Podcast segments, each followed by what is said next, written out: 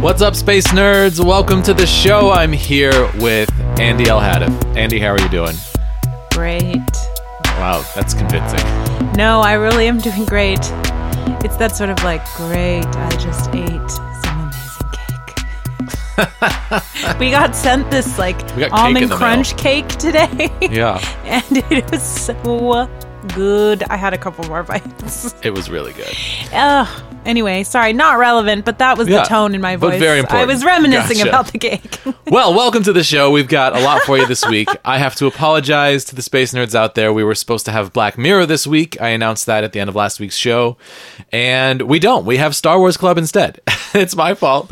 uh, we had a recording scheduled for Black Mirror uh, early in the week with Alexandria, and I had to reschedule. And we have not found a time yet, but I already had Star Wars Club recorded, so we're just gonna switch the order of that. I've been trying really hard to have a consistent order every month where we switch off, you know, Firefly, Black Mirror, D- Doug Space Nine, and Star Wars Club. I'm trying to get that into a consistent order. and Star Trek Club. Well, Star Trek Club's every week.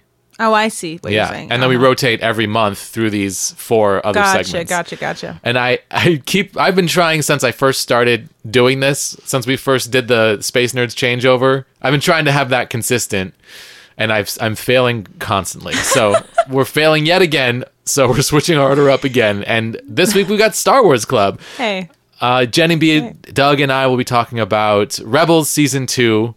And to keep that on theme, I asked Andy in today to talk to me about Rise of Skywalker because we watched it together a couple nights ago. It was her first time seeing it, my second time seeing it, and we have a lot to say about that movie. and of course, before we get to that, we've got the space news. So we got Yeah. a jam-packed show for you this week. Are you excited about it, Andy? I'm ready. Yeah, I'm thrilled. Well, let's let's start off with the space news. Okay. Space news! Okay, this comes to us from livescience.com. NASA funds proposal to build a telescope on the far side of the moon. Is that exciting to you? Telescope on the far side of the moon? Like a permanent moon based telescope? Wow. Uh okay. Well, yeah. I mean, I think so. Well, what's going to happen with it? What do we, Tell me more, tell me more. NASA is funding an early stage proposal to build a meshed telescope inside a crater on the far side of the moon, according to Vice. The dark side is the face of the moon that is permanently positioned away from Earth, and as such, it offers a rare view of the dark cosmos, unhindered by radio interference from humans and by our planet's thick atmosphere.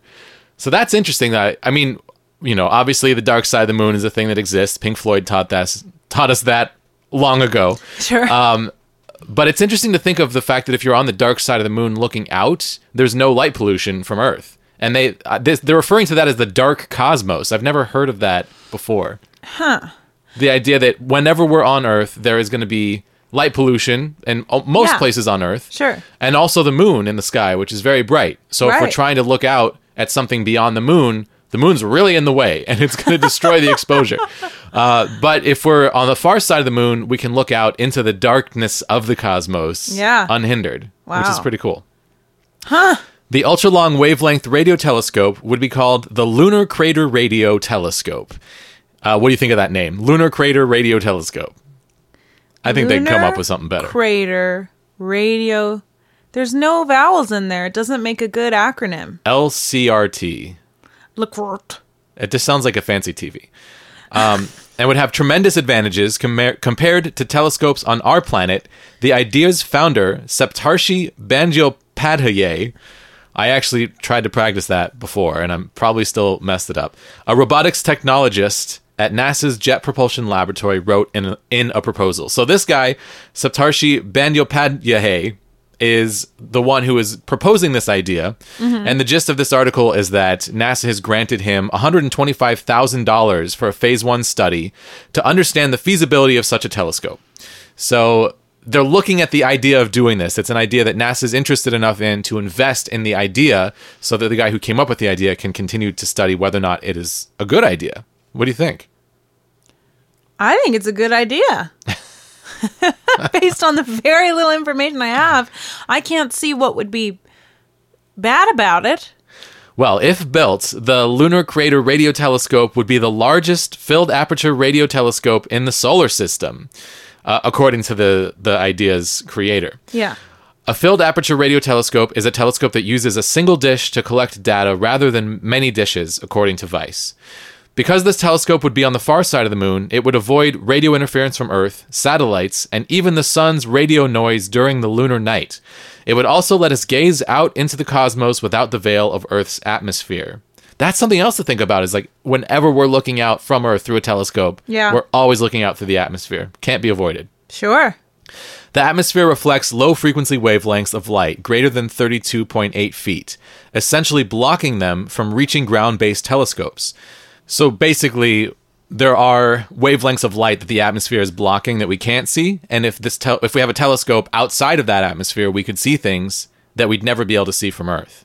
So it's a very exciting proposal, and some, the reason that I really like it is because, um, you know, I think about Star Trek, and you still haven't seen First Contact, Andy, but there's Is a that moment. one of the movies? Yeah, there's a moment when Riker is like looking at the moon. He's like, "Man, in my time, you'd see uh, Tycho City and New Berlin. Like, there's humans that are used to seeing stuff up on the moon, and we obviously wouldn't see this from Earth because it'd be on the far side of the moon. But it's a really cool thing to think about that there would be a permanent structure built by humans that lives on the moon, so that we could further enhance our scientific understanding of our place in the solar system.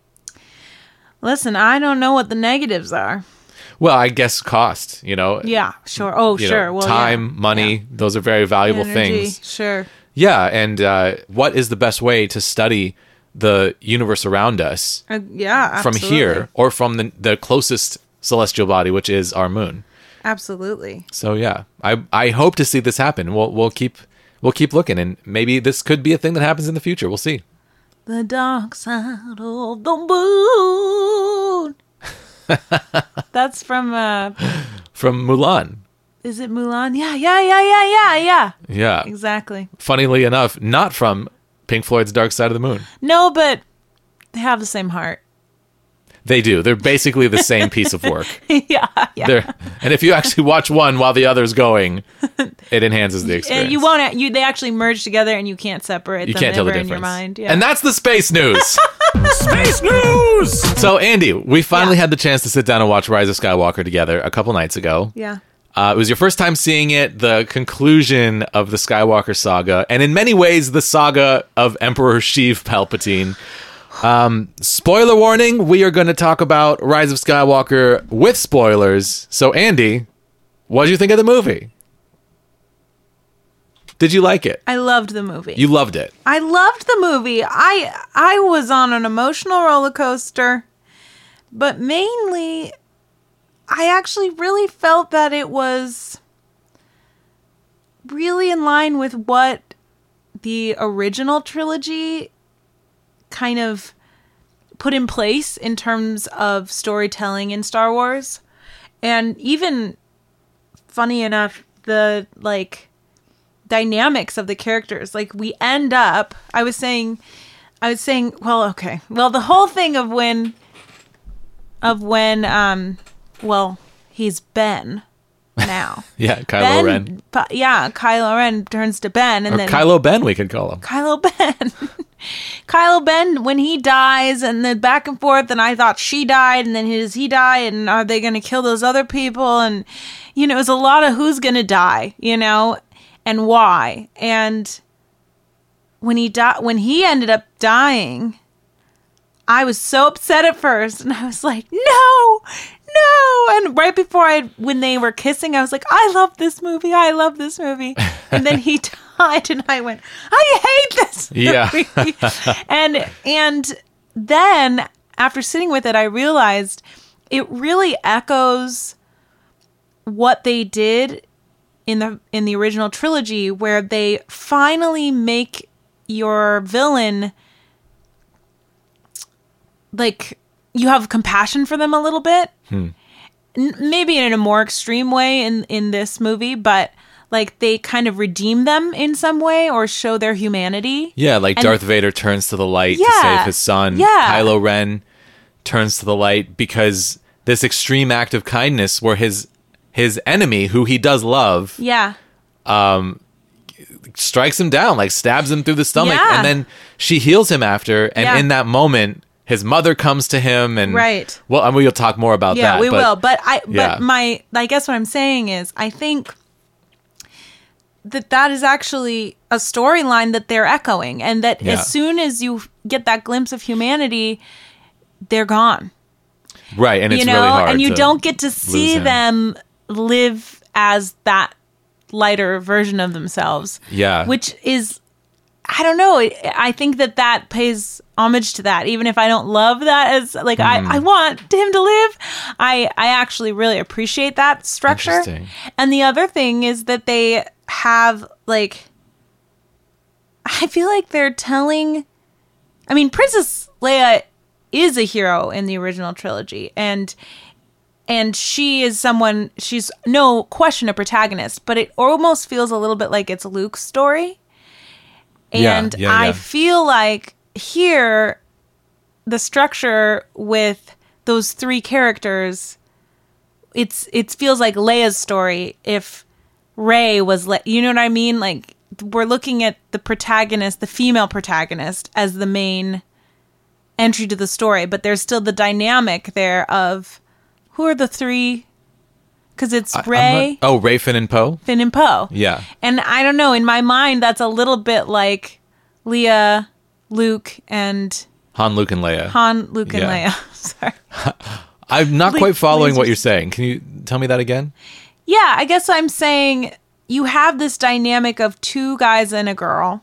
Uh huh. Not that gender has to be important, but but there's that group of three friends. Right. Right. And the first trilogy is Luke's story, and this one is Rey's story. where- yeah, and yeah. and it's cool that a woman is in the position yeah. of the way that Luke we Oh, saw sure. the story through his yeah, eyes. I mean that's something I've loved about the whole trilogy is to finally like have a female centric Star Wars trilogy is yeah, awesome. But I just it's weird. You, it seems obvious, but I didn't think about those three as echoing the other three. Yeah, and they weren't really together all that much in the second movie, mm-hmm. uh, or the first movie. So this is the only one, like Force Awakens. You know, Poe is not in most of the movie. He like we think he dies in the beginning, and then he comes back towards the end. Right.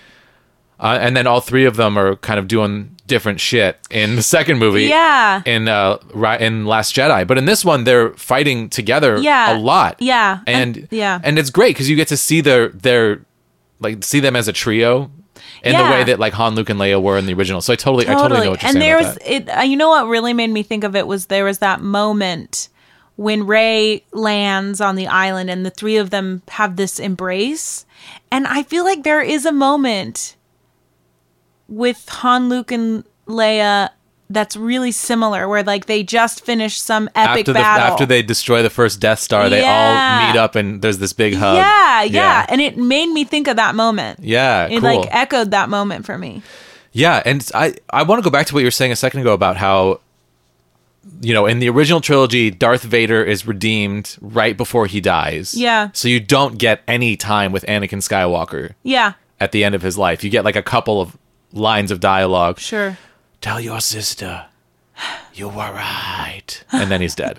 and in this one, we don't even get I mean, we get almost no dialogue from Ben Solo. I know. It's almost exclusively just acting choices that Yeah. kind of convey who that character is. Yeah. He says a couple of words, Yeah. Um, but like that moment where he like falls on something, it's like, ouch. it's so good. And and yeah, it is really heartbreak. It's much more heartbreaking in this scenario, I think, to get a glimpse of not just this cool guy, but this guy that Rey has these feelings for. I know. And this guy who is the son of two of the most classic, famous characters I know. in all of, you know, pop culture cinema.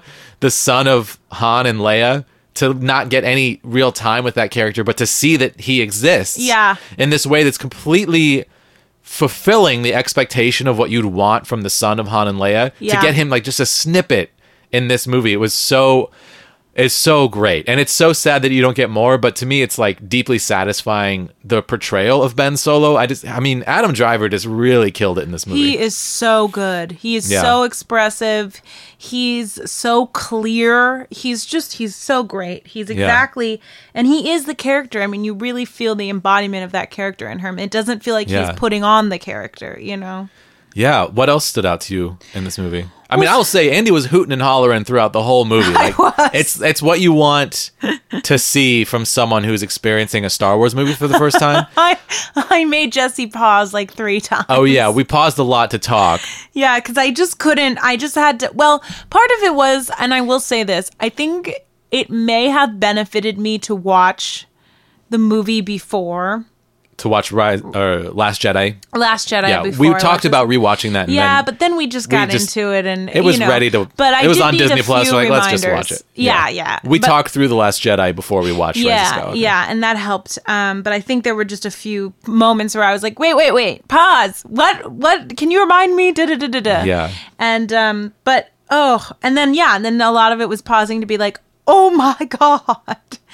I just thought that the pacing was so perfect. Hmm. Like I felt there was action when I needed it, but there was also moments of stillness when I needed it. It did start a little slow for me. Really, that's interesting. It there was just I took a second to get into it, back into it.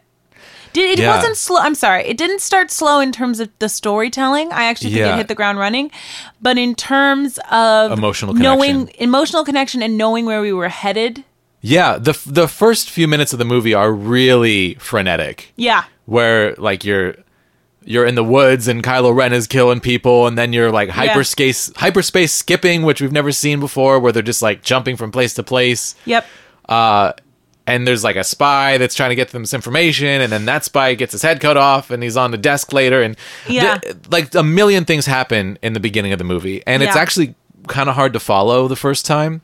Yeah. And this this is actually one of the criticisms that I've seen like pretty widely of the movies at the beginning is like there's just too much going on I agree with that. um to I the mean- point where you it is hard to connect but i i will say that on a second viewing i was thrilled by it i was like wow we get Yeah. so much awesome star wars shit S- like back to back to back to back in the beginning of this movie like I- so many amazing set pieces and uh like cool fights and just like crazy shit you've never seen before and like wow this is just thrilling Yeah, I agree. I think um I think this is the kind of movie you want to watch more than once Mm-hmm. and you kind of need to, which which I think is actually smart. Um but it did uh, like the second half definitely lingers in my mind far more clearly than the first half. Yeah. And I think if I rewatched it then I would be able to focus on the first half a little bit more. Yeah, that's exactly how, what it felt like to watch it again. Um, Yeah, but I I think where it left me off was so good that Right. it- at the beginning, however it was, didn't I don't know tarnish that for me. You know, in Yeah. terms of the overall effect of the movie. The first time I watched it, I was really unsure about the first half. I'm like, it's so fast. I don't know if I like this or not. But then the moment that Rey heals Kylo and we see Han Solo, and I mean, from there on out, I'm like emotionally invested. Yeah. The first time. And the second time, I was emotionally invested the whole time. Like Yeah, my yeah. my estimation of this movie actually jumped significantly, and I Oh, loved it the first time. Yeah. But watching it again, I was like, shit, this is rad. Like, this is a great Star Wars movie. I'm Oh, yeah. so stoked. Oh, that's great. I'm actually happy to hear that because I kind of do want to watch it again. So Yeah. Um, Yeah, I just I think also something about it that really stood out for me was that it did it did a little bit more again of that and I'm trying to remember the name Rogue One for me of the like reminding me that this is a war and Yeah. reminding me of the structure that Star Wars is sort of built around as opposed to just like action, action, action, action. The idea of this oppressive government um, being there and wiping out this small rebellion that you think is small, and then all these people show up. Yeah. And that whole thing they say about the way that the Empire defeats you is making you think you're alone. yeah. And that to me, that message right now, I don't mean to be get like dramatic, but that was a really resonant message for Yeah. me. Um just and this is totally me and my perspective and my beliefs, but like politically and socially that that idea, especially living in America right now with who's in power, like that idea that there are lots of people who hold the values I hold in this country, and they aren't the minority; they're the majority. But there are hmm. systems in place that make those voices harder to hear Yeah. but like you're not alone and i i don't know that to me that was something that was a tone of the movie that i really appreciated and is something that star wars is all about. I totally agree. Yeah, and I think that that is in many ways like the the heart of this movie is that if you like be willing to stand up and fight for you know freedom and mm-hmm. for the personal liberties of the people that you love. And other people are willing to fight for that as well. Yeah. And the people that want control over you and the people that want you to live in fear want to want to keep those other people away from you and like yeah. keep you separate to keep you weak. But if you band together you can be strong. Yeah, Yeah. it's a very powerful message. I i mean when when this movie came out I, I really liked it. And then the very next day i was like what is the what is happening with this fan backlash? Like there was massive fan backlash maybe Yeah. even more so than against the last jedi which was very divisive. Huh where this one people like this movie is just pandering and um, poorly written bullshit and people just hate hated it. Yeah. but like a lot of people love it. And I, I this is one again where i just don't understand the hatred for it. I feel like this movie yeah i mean it's a it's a weird experience watching force awakens last jedi and rise of skywalker because they are created by two different filmmakers the first and the third are made by J.J. Abrams, and the middle is made by Rian Johnson. And they they kind of like like the second movie was like, well, everything you thought about the first movie didn't matter. This is what matters. and then the third movie is like, everything that you didn't think mattered does matter.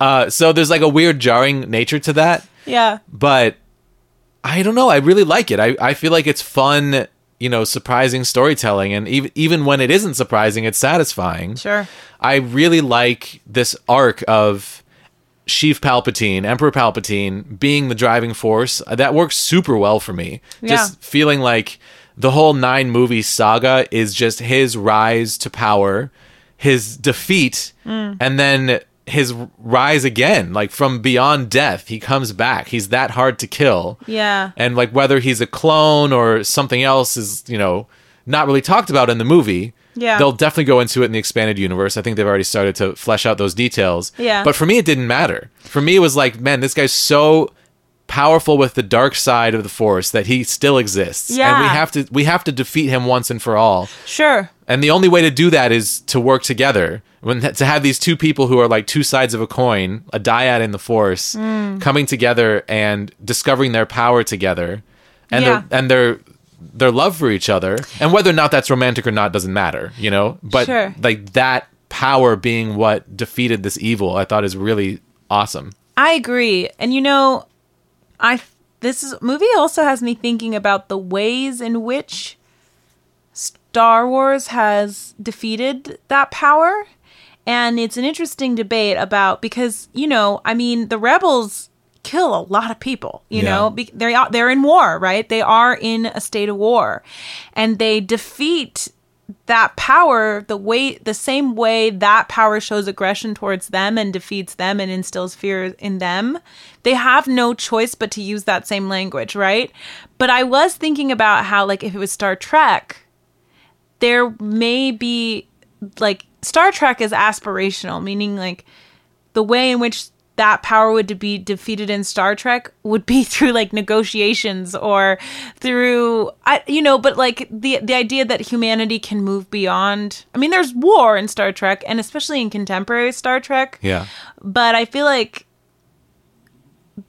just these tons of people dying and watching these mass explosions and just without n- taking note of of the violence that that is is much more Star Wars than Star Trek. And what's Yeah. interesting is Star Wars is supposed to take place in the past.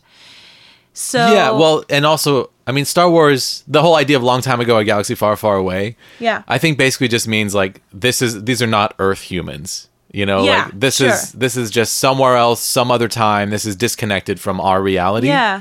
Um but and- it's it's interesting like what makes them the rebels good isn't that they don't kill or that they don't Mm-hmm. I mean Rey but then I don't know. Then Rey does save him. Like after she kills him, she heals him and saves him.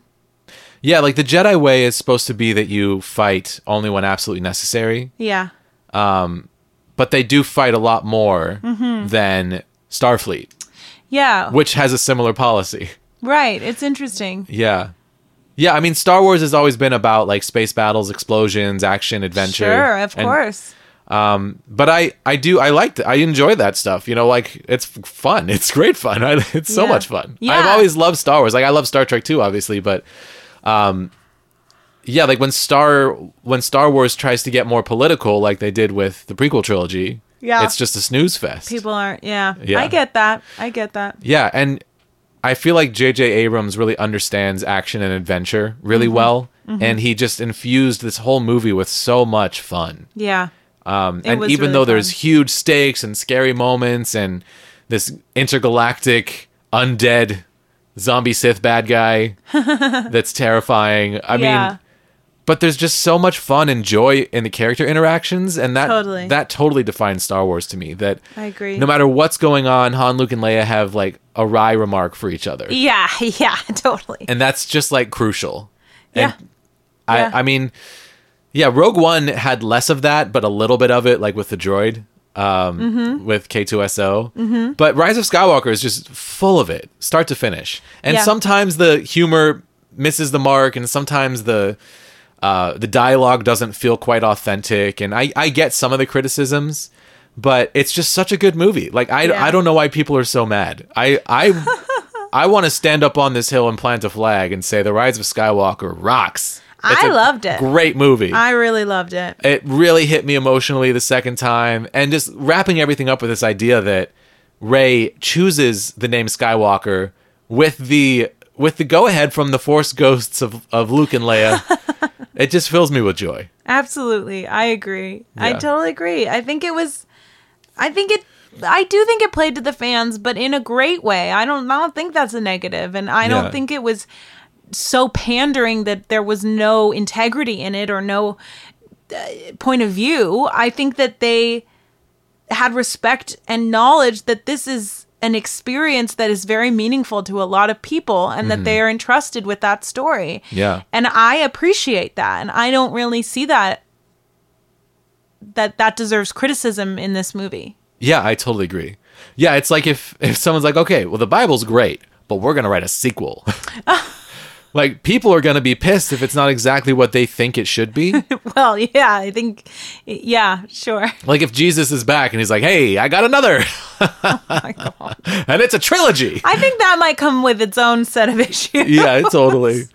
Um, but just to illustrate the point that like Star Wars is religion to a lot of people. Uh-huh. It is so So precious to important. them, yeah. And yeah, I mean that I there have been times in my life where I felt that very deeply, and Mm-hmm. then like the prequels came out, and I was like, oh man, I, ha- I had this whole like loss of faith, you know, faith in Star Wars, and the Star Wars we're getting now is very different and very new, but I do really love it. I mean, I've really loved all of it. I can't like Solo: A Star Wars Story is probably the worst of the new movies, and it's still a good movie. Like I still enjoyed it, I've watched it a couple times. I really Yeah. enjoyed it. Yeah, Yeah. It's like a, a totally passable, if not enjoyable, Star Wars movie. It's. I mean, Yeah. there's some problems with it. Talking to B. Russell about it definitely lowered that one in my estimation a little bit. Um, but but yeah, Rise of Skywalker, I don't feel like anyone can convince me that this movie sucks because I really love it. and I'm just so stoked. Like I couldn't stop thinking about this while watching it the second time. I was like, man, um, this is another Star Wars movie that's going to be in my life for the rest of my life. Yeah. You know? Yeah, absolutely. And I like that they ended with a little I don't know, uh not a teaser cuz who knows if it's what's going to happen, but an Oh, yeah. idea that maybe Jannah and Jannah and Lando. Lando would go and have their their own movie or their own adventure. At the end of the movie, she's like, wait, what's that guy's name? I'm like, that's Lando. And you're like, that's Lando? Well, it's because he kept calling himself General Calrissian. General Calrissian. Yeah, and I was like, I don't know why, but if I'm not hearing the name, the word Lando, the name Lando. I get you. I mean, they actually mentioned that they're going to Endor in this movie. Uh, the first time I saw it, I totally missed that. I totally missed that they were going to Endor. Yeah. Uh, because Endor is like a very important planet to me. I'm very excited about Endor. And what was the last movie we saw him in? Lando. Return of the Jedi. Played by that actor. I mean, he Lando Return was in Return of the Jedi, which is which? episode six. So four, five, and six are the original trilogy. Yeah. Lando's in five and six. Right. And then we well, Donald Glover plays Lando in Solo, a Star Wars. Yeah, story. yeah, yeah. No, but we but we haven't seen Lando as played by uh, the original actor for a since Return long of the Jedi. time, and I- Yeah. it was you just didn't recognize him aged. I didn't really. Yeah. I, I it's now that you say it, I guess so, but I think I associate that character too with just a different. I don't know. Yeah, and I've also I mean I've seen Billy Dee Williams in a couple of things. Like he was in Lost Yeah. Oh yeah. a little bit, so I I'm familiar with like how he's aged and what he looks like. Yeah. And I also I think I even knew that Lando was in this before I saw it. Yeah. So I was expecting Lando and sure. um and there he is. And he's great. I mean, he's really great. Like Oh my god. Yeah. he, he really slipped right back into that role. Yeah. Um but yeah, the whole tease of like Lando and Jannah maybe going off and having adventures, even if we don't see it, I like to I'm just happy that it's happening. Mm-hmm. I agree. In their universe. I agree. Um, and I also like revisiting my feelings about how they used the footage they had of Carrie Fisher. I really feel like they did a great job. Yeah, I think given that difficult task, they really met met met the job as best Yeah. they could. Yeah, like so when one of the times we paused was when Han Solo shows up and Andy's like, "What the fuck is happening? Who is he? Why is he here?" Yeah. Uh, and we talked a little bit about B's theory that Yeah, from yeah, yeah. Uh, Star Wars Club after Rise of Skywalker came out. Um, B had this theory that Han is not Han; it's a force projection created by Leia Right. of Han to Which help is also turn why Ben to he the light doesn't side. look like a force ghost. Like Right. he's not translucent. He's Right. not, you know. And he, I mean, he wasn't a force wielder, so it wouldn't make any sense for Oh, Han to that's be a force ghost. Yeah, yeah, yeah. I mean, he calls himself, or, or actually, Kylo calls him a memory. He says, "You're just a memory." Mm-hmm. But, but I was paying attention to it this time, and Leia dies right around that point in the movie. Like right before that happens, Leia dies. Right. And everyone's like, "Oh my God, Leia's dead. This is a disaster." Right. And at the end of the movie, Leia's body disappears. Right around the time that Kylo Ren dies for good, Ben Solo dies. His body disappears, Mm-hmm. which indicates that uh, that he becomes one with the Force. And only good Force wielders do that, from what we've seen. We don't. We've Right. never seen a dark side user die and then disappear. Mm-hmm. And Leia didn't disappear until like He did. hours, if not days, after she died. Right. So that implies that Leia's spirit, her force essence, is still around. So I think that B is right. And I think that not only that, I think that Leia projects her force essence into Kylo Ren, into Ben, um, shows him a version of Han Solo, and then rides with him through the end of the movie Which and does not let go. It doesn't let go of life and, and Yeah. become a force ghost until the very end. Yeah. Uh, when Ben dies, we see her body disappear, and then we see her as a force ghost at the end. So, Right. yeah, not only do I think that B was right about Leia projecting Han to Kylo or to Ben, I think that Leia was around for the whole movie as a silent passenger, Yeah. um, basically like riding along with Ben Solo as he went and had these Guiding adventures. him, yeah. Yeah, guiding him, lending her strength to him, even if silent. Yeah. Uh, because like her relationship with him was so complicated and right. but but he needed the forgiveness And it from his father to forgive himself for killing his father to allow himself to return to the light. Yep. So I really feel like that's the intention of the filmmakers is that Leia was a part of this the whole time. Uh, Yeah. and I love it. I love it. I think it's so cool. Yeah, and I think it makes way more sense that that that act that you just described would kill her, not just like whispering to her son, Ben. Right. To distract him so yeah, so so that someone else can could stab him through the chest. Like that doesn't seem like that Right. would take her It's down. not you very know? motherly. Yeah. Yeah, because when she dies, she whispers Ben, Yeah. and Ben hears it, is distracted, and then is then stabbed by Rey. Yeah. So there is a reading of the movie that she basically gave her life to expel this one whispery Ben Right. to her son to distract him so he could be killed.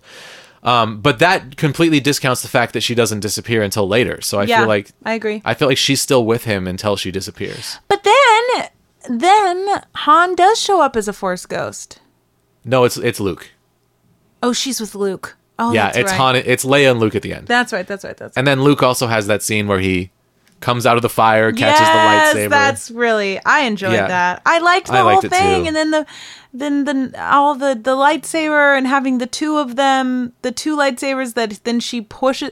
And you know what I did like is like what kills the emperor is actually just his own powers being reflected back at him. yeah. Like that's how I envisioned when he put those lightning bolt things at her towards the lightsabers, and Yeah. then she put kept pushing. yeah. it and then she pulls out a second saber. Yeah, And that's when it gets pushed back. right. And it doesn't. It's it's not that she kills him with her own good force. It's like no, it's that karma idea of like it comes back. His negativity that he's putting to her comes back to him. Yeah, this is something else we talked about in Star Wars Club. I don't remember the details, Hmm. but in episode three, when he becomes, you know, this mangled version of himself, Yeah. that happens because he's like shooting lightning at Mace Windu, which Hmm. is Sam Jackson's character, Mm-hmm. and it bounces back onto him Yeah, and disfigures him. yeah. And we we're talking about how she, he should just turn his fingers off. and then he wouldn't get fucked over so many times. Yeah. Uh, but yeah, it is, it is interesting that that is what like causes his face to melt off. And I also wonder, you know, what happens to his dark spirit because he had just pulled in all that life energy from Rey and Kylo and or Rey and Ben and basically become like a living version of himself again where like life returned to his eyes.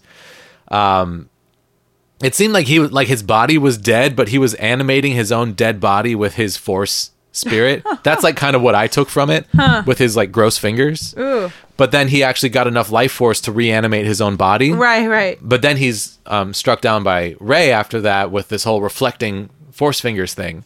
Yeah. Uh, So what what happens to his dark spirit after that? Because I wondered, it does it like is it like a Voldemort situation where it just so don't give anything away well, about well, that. I mean, that's like from the. Well, where are you? You're in book six. Yeah. So, like, you've book four. Small Harry Potter spoilers for book four, but Voldemort returns. So he was like killed, Oh, I see what you're saying. and then he returns to a new I a see new what body. You were saying. I thought you It's were going like- to give away what happens at the end of the book. That is not my intention. Okay, Or great. plan. Great, great, great, great. But great. yeah, Harry kills Hermione. That's how it all ends. Avoiding Harry Potter spoilers in 2020 is a real. Hey, Andy's reading them right now. I'm stoked for know, you. That's it's awesome. awesome. I love it. It's such a fun thing to read. But yeah, so there's some serious Voldemort vibes. Well, going on. yeah. I mean, my question is like, can you kill him? Like, if he's already been killed and then continued to exist in some form, is this just another setback for Palpatine, or or what? That's I'm curious about that. Yeah, I don't actually know. I never thought of it that way. Yeah. The, one of the other big controversial things was this idea that Rey was nobody, and then Yeah, they kind of undid that to say not only is she not nobody, she's a Palpatine. yeah, And there's a lot of people that were like, "Oh man, it really spoke to me that Rey was nobody." right. Um, I agree with that. Yeah, and this kind of undoes that. But this adds this new layer, which is that she's Yeah. born of evil Yeah, and she chooses to be good. And not only that, Yeah. she chooses to be a Skywalker. right. So I feel like we did lose a cool story, but we gained another cool story. So I feel Yep. good about it. But how I do you feel about that?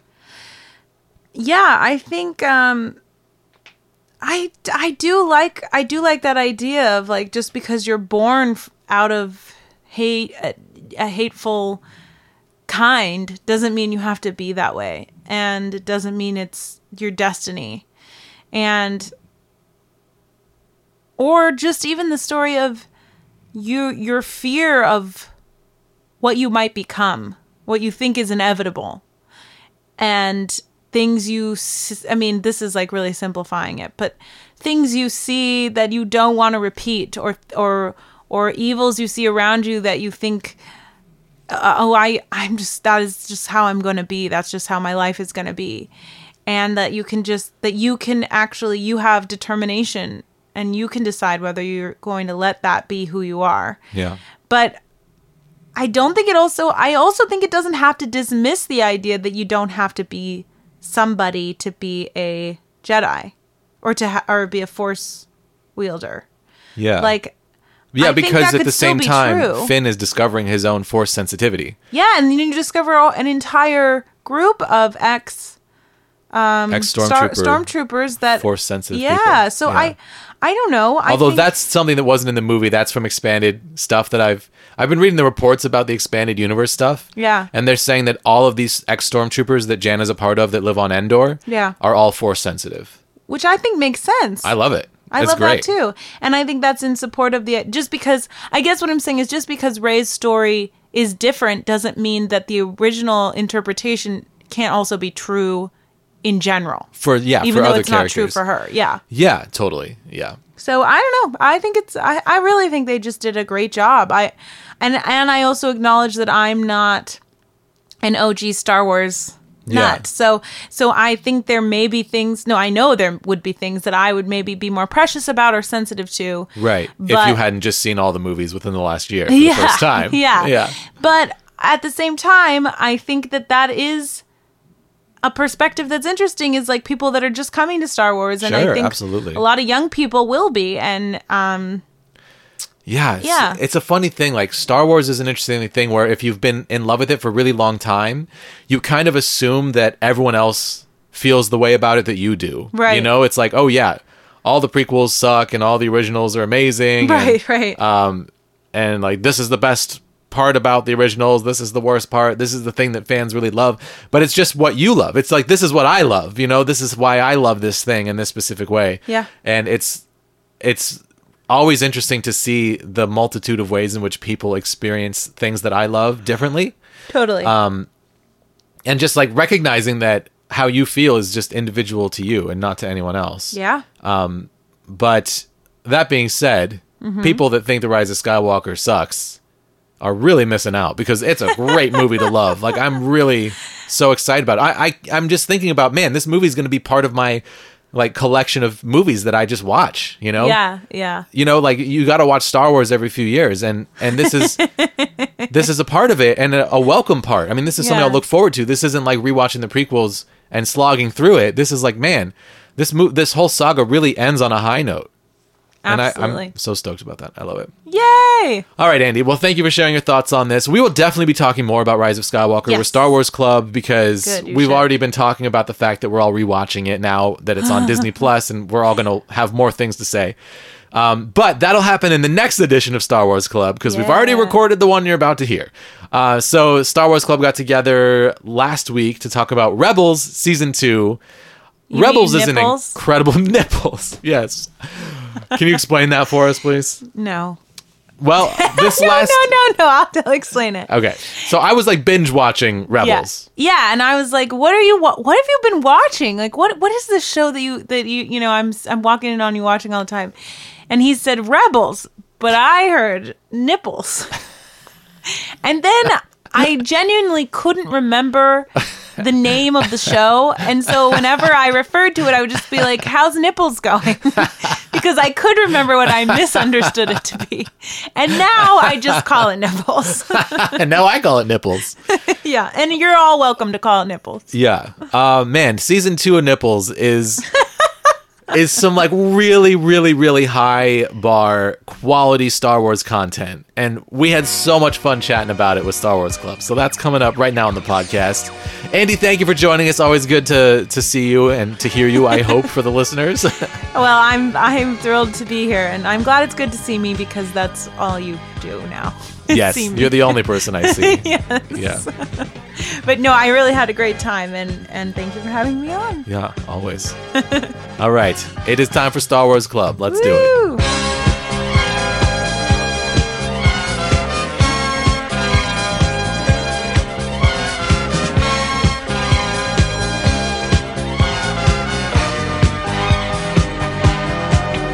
Well, Jenny B and Doug are back. Welcome back to Star Wars Club. We're here to talk about season two of Rebels. Oh man, I Yes. just Oh, finished this. I just finished this like 15 minutes ago. Oh, oh, it's fresh in your It's mind. fresh.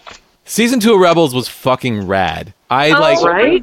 I couldn't even believe it. It's so good. It's It- intense. it's like maybe the best piece of like supplementary Star Wars material that's ever been made. It's so good. Seriously, I was like thinking about it. Like, it's hard to put the shows like line up with the movies, but I placed it somewhere around like Rogue One for me. Like, Yeah. I hmm. loved it. Yeah. Yeah, it was Oh so God. good. I mean, it's it's hard to compare the live action to the cartoons, but at a certain point in this season, I stopped noticing that it was a cartoon and it just felt like a 100% real Star Wars to me. And it was Yeah. it was really amazing. That's how I felt with Clone Wars. So I feel like I was really set up for Wow. Rebels, where I, I had already gotten into like this whole method of storytelling, and and again, I'm still surprised that Clone Wars doesn't get at least some more credit for what it was. Um, and so Rebels for me, it was like, yep, right away for more good Star Wars content. Yeah. Oh my god, Awesome.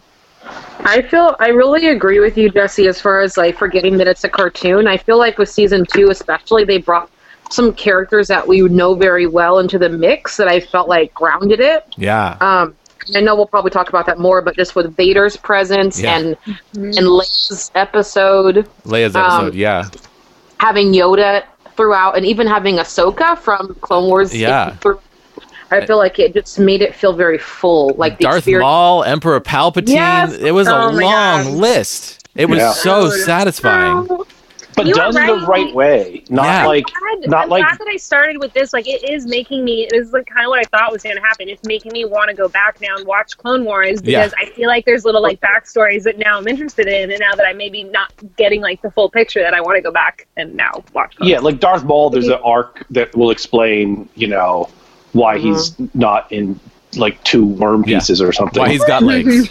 Yeah. Why he's got legs. Well, sort of. I mean, it, the Darth Maul story is the story of the various legs he gets and loses. Wait, can, can I tell you something weird though about Darth Maul? When I first, like, when you first heard him talk and you couldn't quite see who he was, or maybe it's because I was like watching on my phone in the kitchen, but I couldn't make out anything like features besides the hood. Right. I kept thinking it was Saw Gerrera. I thought it sounded like Mm. his voice. Yeah. oh yeah. Mm.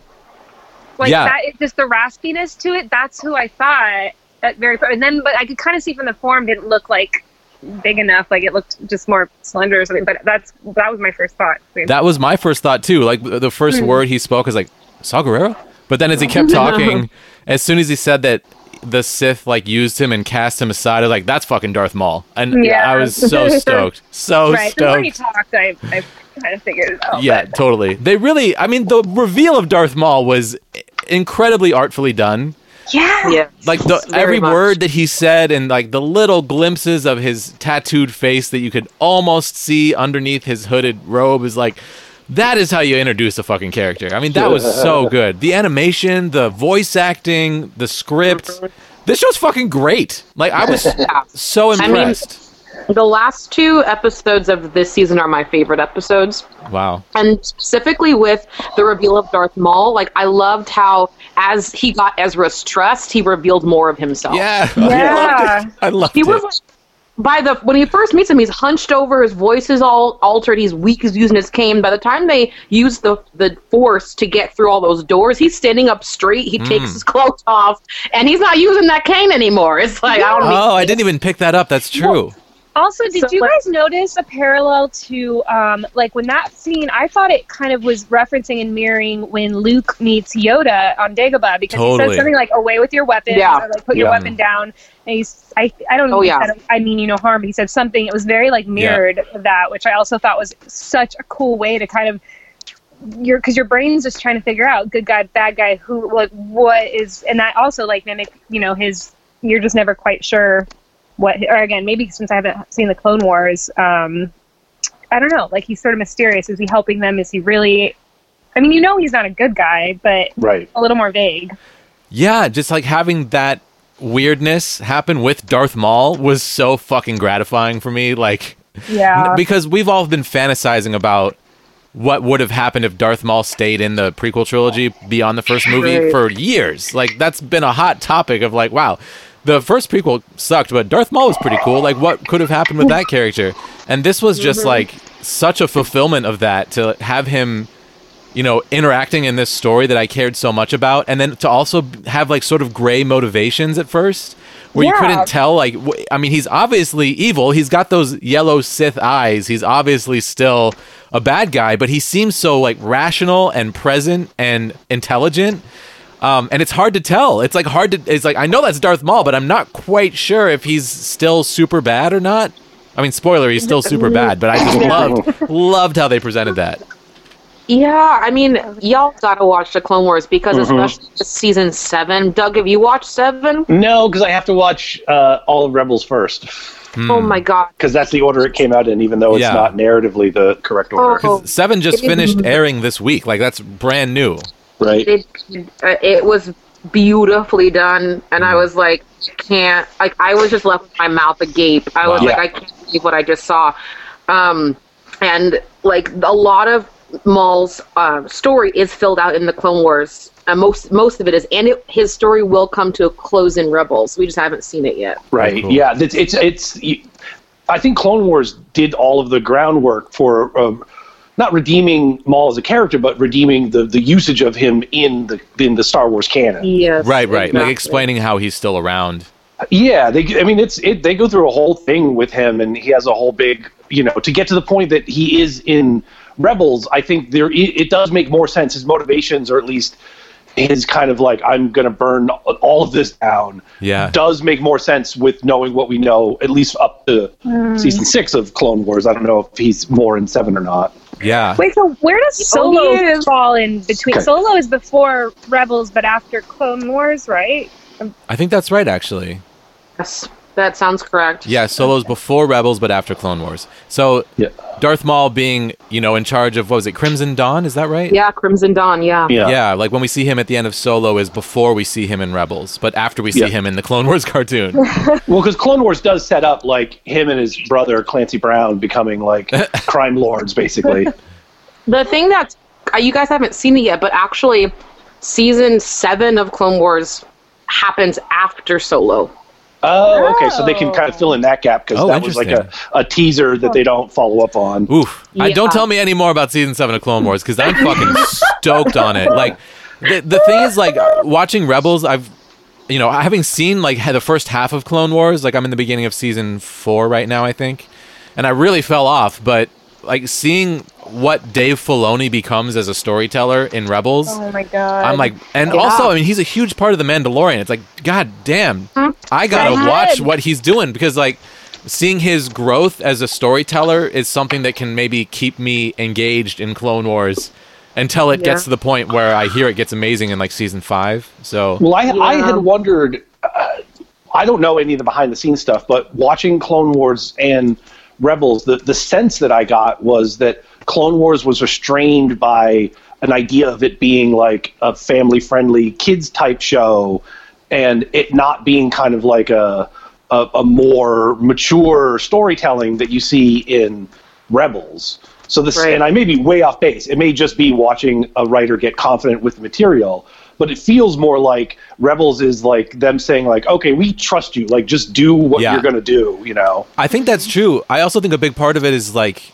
George Lucas was making the Clone Wars. You know, like he, he was in charge, and then he handed uh, that off to Dave Filoni at a certain point. there you go. I think Yeah. that's, That's it. I think have, that's okay. Have any of y'all seen the new doc, the starting of the new docu series Yeah. about Mandalorian? I just No, wa- I haven't watched it yet. I watched the first episode Oh. with Andy today. Uh, it was really interesting, like really interesting. So many Ah. interesting things there to learn. I loved it. I watched the next episode today, actually, this because they have a second one. I wasn't sure if it was going to be multiple episodes or just the one. Um, but at least, like, I feel like with that first episode of that docu series, it does. Dave Filoni does talk about being brought when he was hired on to Lucasfilm. Yeah, that was the best part. But he does. I feel like he does reveal that he didn't know what he was doing. He was entering a medium that he had never worked in before. Yeah, yeah. and really was under George Lucas's wing and was writing. You know, being he said that he was getting promoted as Clone Wars was being aired. So like his Oh, interesting. position he started on the project with was not the position he ended with, which I think Gotcha. is really Yeah, so and like and like George Yeah. Lucas definitely was the driving force behind the start of the Clone Wars cartoon. So it's interesting, like to see how George Lucas's Star Wars aesthetic changed over the years. I mean, when you go back to the original trilogy and then the prequel trilogy, it's obviously super different. But like Yeah. Clone Wars itself is a really interesting document of like this is the George Lucas like Star Wars cartoon. You know, it's what he wanted it to be, especially at first.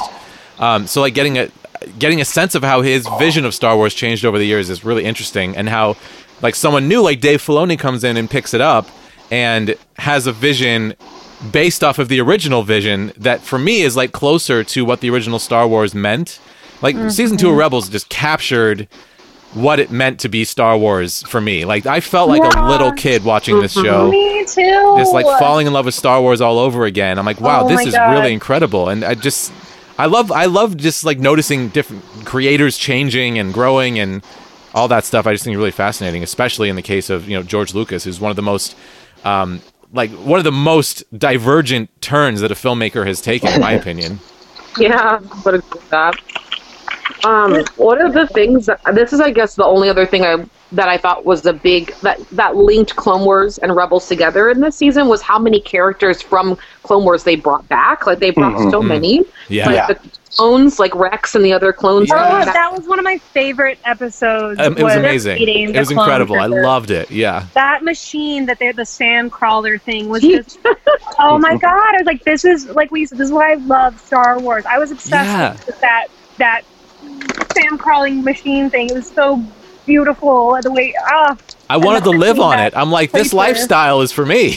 Now, this is a mobile home I can get behind. Yeah. oh my god i love the clone troopers Yeah. And then having Rex around for the entire season was like, yes such a treat. What a great Yeah. character. And you know, I've seen enough Clone Wars to know who Rex is. And what they did with his character was just fucking brilliant. I loved it. Well, it's really good because you know you there's so much back and forth of heroes and villains through Star Wars, you know, and so you watch Clone Wars and it's very weird because you're like, God, Anakin is going to murder children as soon as this is all done, and Right. you know, and then also all of these clones, they're going to wind up murdering Jedi, so.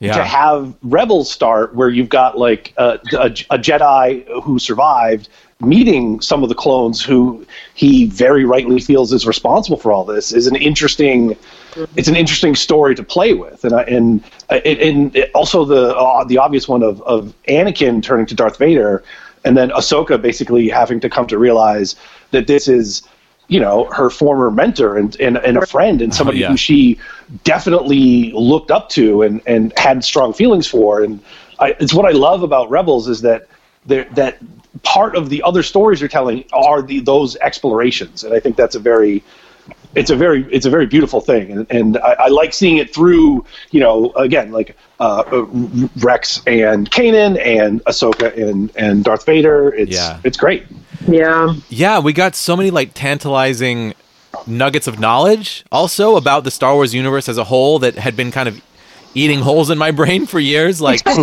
the whole idea of the clone troopers like Rex digging out these control chips so that they wouldn't turn on the Jedi. I'm like, oh, Yeah. there we Yeah. go. There we go. that explains it. Well, that's one. That is a story that's covered in Clone Wars. Oh, Wars. cool. That was the one that I had said was one of my favorite arcs that was written by uh, George Lucas's uh, one of George Lucas's adopted daughters. Oh man, I can't wait to see that. and it's it's great. It's that might even be. I mean, it's that's like Rebels level to me of storytelling and such a beautiful piece of Star Wars canon. So. Uh, so yeah, and it's nice that you don't you don't need to see that to have the information conveyed through Rebels. Yeah. And then when Yeah. you watch Clone Wars, you just get like a it's like a a deeper version of the same story. yeah.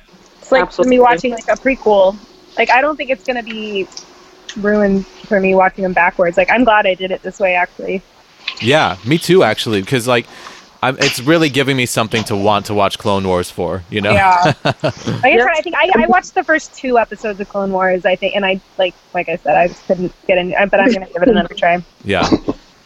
I'm mean- in love with this show. It's gonna get crazier. I like cannot. It's gonna literally. I. Oh, it's gonna get so crazy, y'all. Like, Dude, I Um, trust B. You have like my full. For anything you recommend to me at this point, I will go watch. I literally caught myself like a sev- several episodes. I was like, "Thank you, B." I'm so glad that I like heard about it because I. I don't think I ever would have actually like picked. I don't know. I'd kind of just like discredited these cartoons. Like I just wasn't I wasn't gonna get into it, and I'm so glad I did. I know. I, well, that's how I felt though. Like I remember watching Rebels when it was on TV, like in- when it was new, and I was like, "What is this?" Like the animation bothered me, and I was like, I don't know. if It felt very like childish, and I wasn't sure if I could really get into it. I didn't really give it a chance. But one day I was like, let me just buy all of season one on Amazon and just watch it. And like, I'm a, I'm a Star Wars fan. I want to I want to ingest content, and I want to know what's going on. Let me just watch it. And then I was like. Damn, I gotta watch season two. yeah, like I love that it's getting a little less like the first season was very also kind of like 80s sitcom like Hmm. chopper Yeah, totally. slap each other like dun, dun, roll the credits you know and, Yeah. and they still keep like a little bit of that but the tone just matured so much i mean there were several episodes i actually went back and watched them twice um, because I, uh, uh, like, I was so immersed in the world, I just couldn't get enough. Like the one, um, the two episodes that were my favorite. I'm, I have the screen up so I can have them all in front of me. But it was episode five, the one on the band. Always there, always two there are where they first meet the Inquisitors on that creepy Yes. medical ship. Yeah. and then Yep. the one with the Purrgils. Purrgils, I'm saying that right. I was. I want to like paint Oh. like a painting of Purrgils. Like Is that the these space whales? Oh, the space, the space whales, whales. tentacles that that go and and siphon off the fuel and, and can fly through hyperspace. Oh, shit. I Yeah. was like, Yeah. this is everything I love about sci-fi. Yes. I I was like in tears almost by that episode. I the like flo- them like dipping in and out of that like turquoise green mist like Oh my and then Ezra talking to them and communicating and like looking at them in their eyes I was Yeah, like that episode in particular, just I kept thinking like this is how I felt as a kid reading Star Wars expanded novels, like expanded Yeah. universe Yeah. novels. This is exactly what it felt like to ingest Oh my that. God. It's like the but but the difference is that the things that I was imagining, they've put on screen how I would, you know, imagine it. If they said like there's space whales and this beautiful gaseous mist. I mean, what they did looks incredible. It's I mean, I'm still I'm so astonished at, you know, everything that they've accomplished in this season. It's really incredible.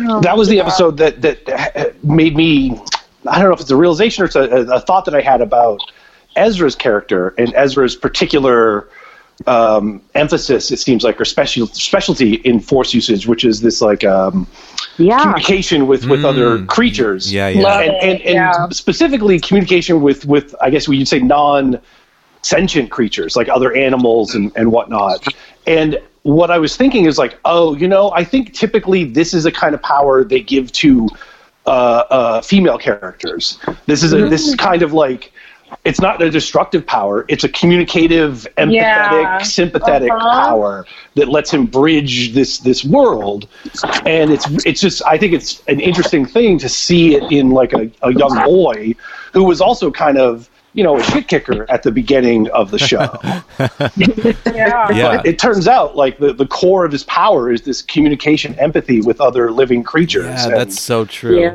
Has Yeah. anyone read any Robin Hobb fantasy novels, like uh, Appras- uh, Assassin's Apprentice, um, any of that stuff? It's some of my favorite, um, some of my favorite books. But she describes magic in a really cool way, where there's like two sides to magic. There's the wit, which is the ability to communicate with animals, and the skill, which is the ability to uh, use telepathy.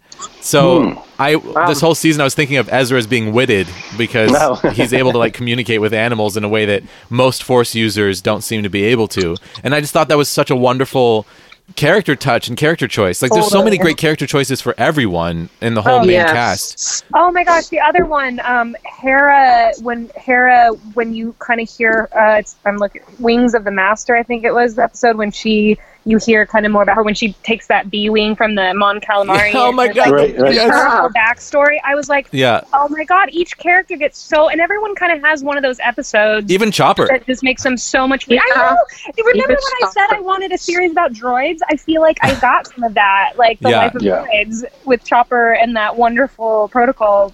Um, Imperial. yeah is that that's this is supposed to be like a mirror of r2d2 and c3po Yeah, right absolutely. that's like okay Yeah. Yeah. Oh, I loved it. That episode was in- awesome. Like it was so good. And Yeah. that was a fun one. Yeah. Really. just like Chopper Um, going on his own adventure because he wants to steal this leg, the leg. and then he Yeah. like meets another droid, and they end up like he ends up converting this other droid into a rebel, and they steal Oh a ship God. together. It's just like.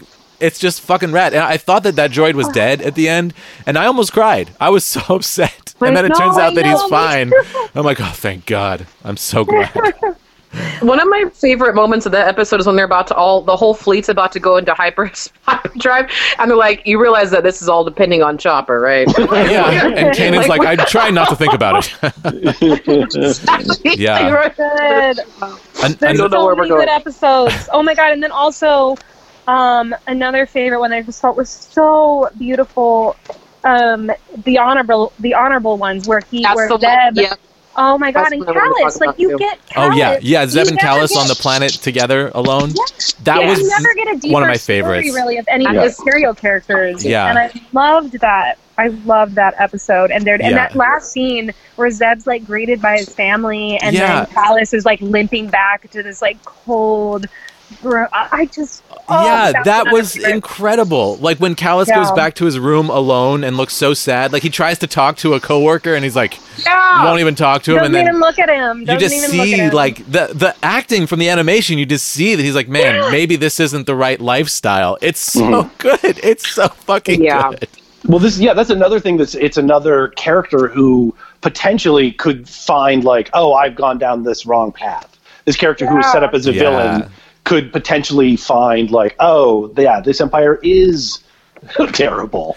yeah, I also love that that's like this classic sci-fi trope of two enemies stuck on a planet together, forced to work together to survive, Yeah. like Geordi and that Romulan did that one time. And as soon as that started, I'm like, good, great. I Yeah. love this. Like, I love when shows do this. I don't care how many Yeah. shows do this to a, to a point, but. Uh, but this was it. one of the better examples of it, where the bond built between these two warriors was like so sincere, and we find out like Agent Agent Kallus or Agent Sideburns had been like working against the like he was like part of like the siege of Lasan, right? He's like part of destroying um, Right. Zeb's people, and yet Zeb is kind of forgiving him. In this moment, it's it's really powerful storytelling. It I fucking loved it. Yeah. That is that was that is my favorite like top three. The last Yeah. two episodes of the season and then the honorable one. Those are my three favorite episodes of the entire season. I because I again like you said, what Agent Kallus has been the one following them since the beginning. Like mm-hmm. he's been there since season one, and Right. he continually is finding himself like trying to defeat these particular rebels. And I also think it's funny because when other people encounter them, he's like, "Don't underestimate them," and then they end up getting busted. Like, Yeah. yeah. it's like, oh, like these aren't just any rebels. Like, y'all, and he's like, "Oh, I see you had trouble with the boy." That one episode. but like, it's just such a, yeah, everything everybody said I agree with, but I just feel like the stakes were- were so much higher at that point in this in the series for me when I was watching it for the first time. I was like, oh, they're going deep. Like they mm-hmm. Yeah. afraid to, you know, to flip the switch and allow us to see the the commonality of all the people fighting this war, and that really they're all pawns in it. Like we mm-hmm. know who's pulling the strings and why this war and why the empire is. Like we know who's at the very top of manipulating this whole system.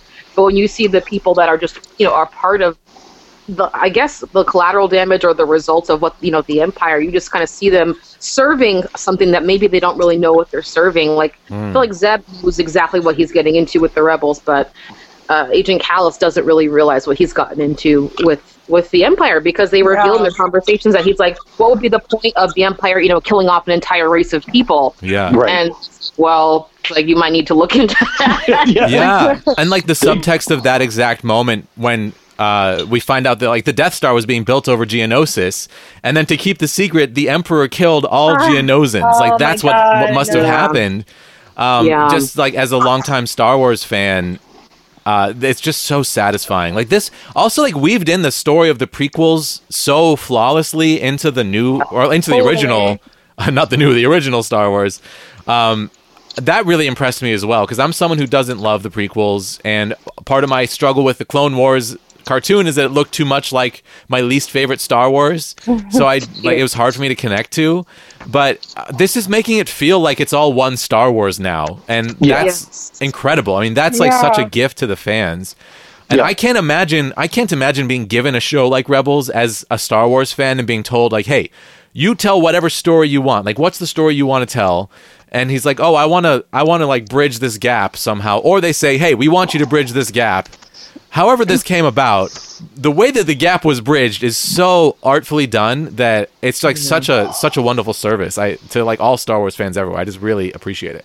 Yeah, and there, there's like one of the one of the the main through lines is this is the establishment of the Rebel Alliance, which Right. doesn't exist now. Now it's just like you know, it seems like disparate groups s- coalescing. Uh, I thought one of the reveals on this season was going to be that uh, the um, C-3PO equivalent that found the planet for them. I thought that was going to be like the Yavin moon. Oh, base. I- Oh, that's right. exactly what I thought. I'm still not Right. convinced that it's not Yavin because, like, maybe they go to Yavin and there's too many spiders, so then they go to the moon, Yavin Four. Like, I was sure that that was Yavin. They never named that planet, so I'm still not convinced it's not Yavin. You'll find out. You'll find out. All right. I also uh, I really want to talk about like Ezra's story this season because as as great as this show was for bringing in all the old characters, it also like served all the new characters so well and made you connect to all of them on an individual level. Like every single main character got episodes about them.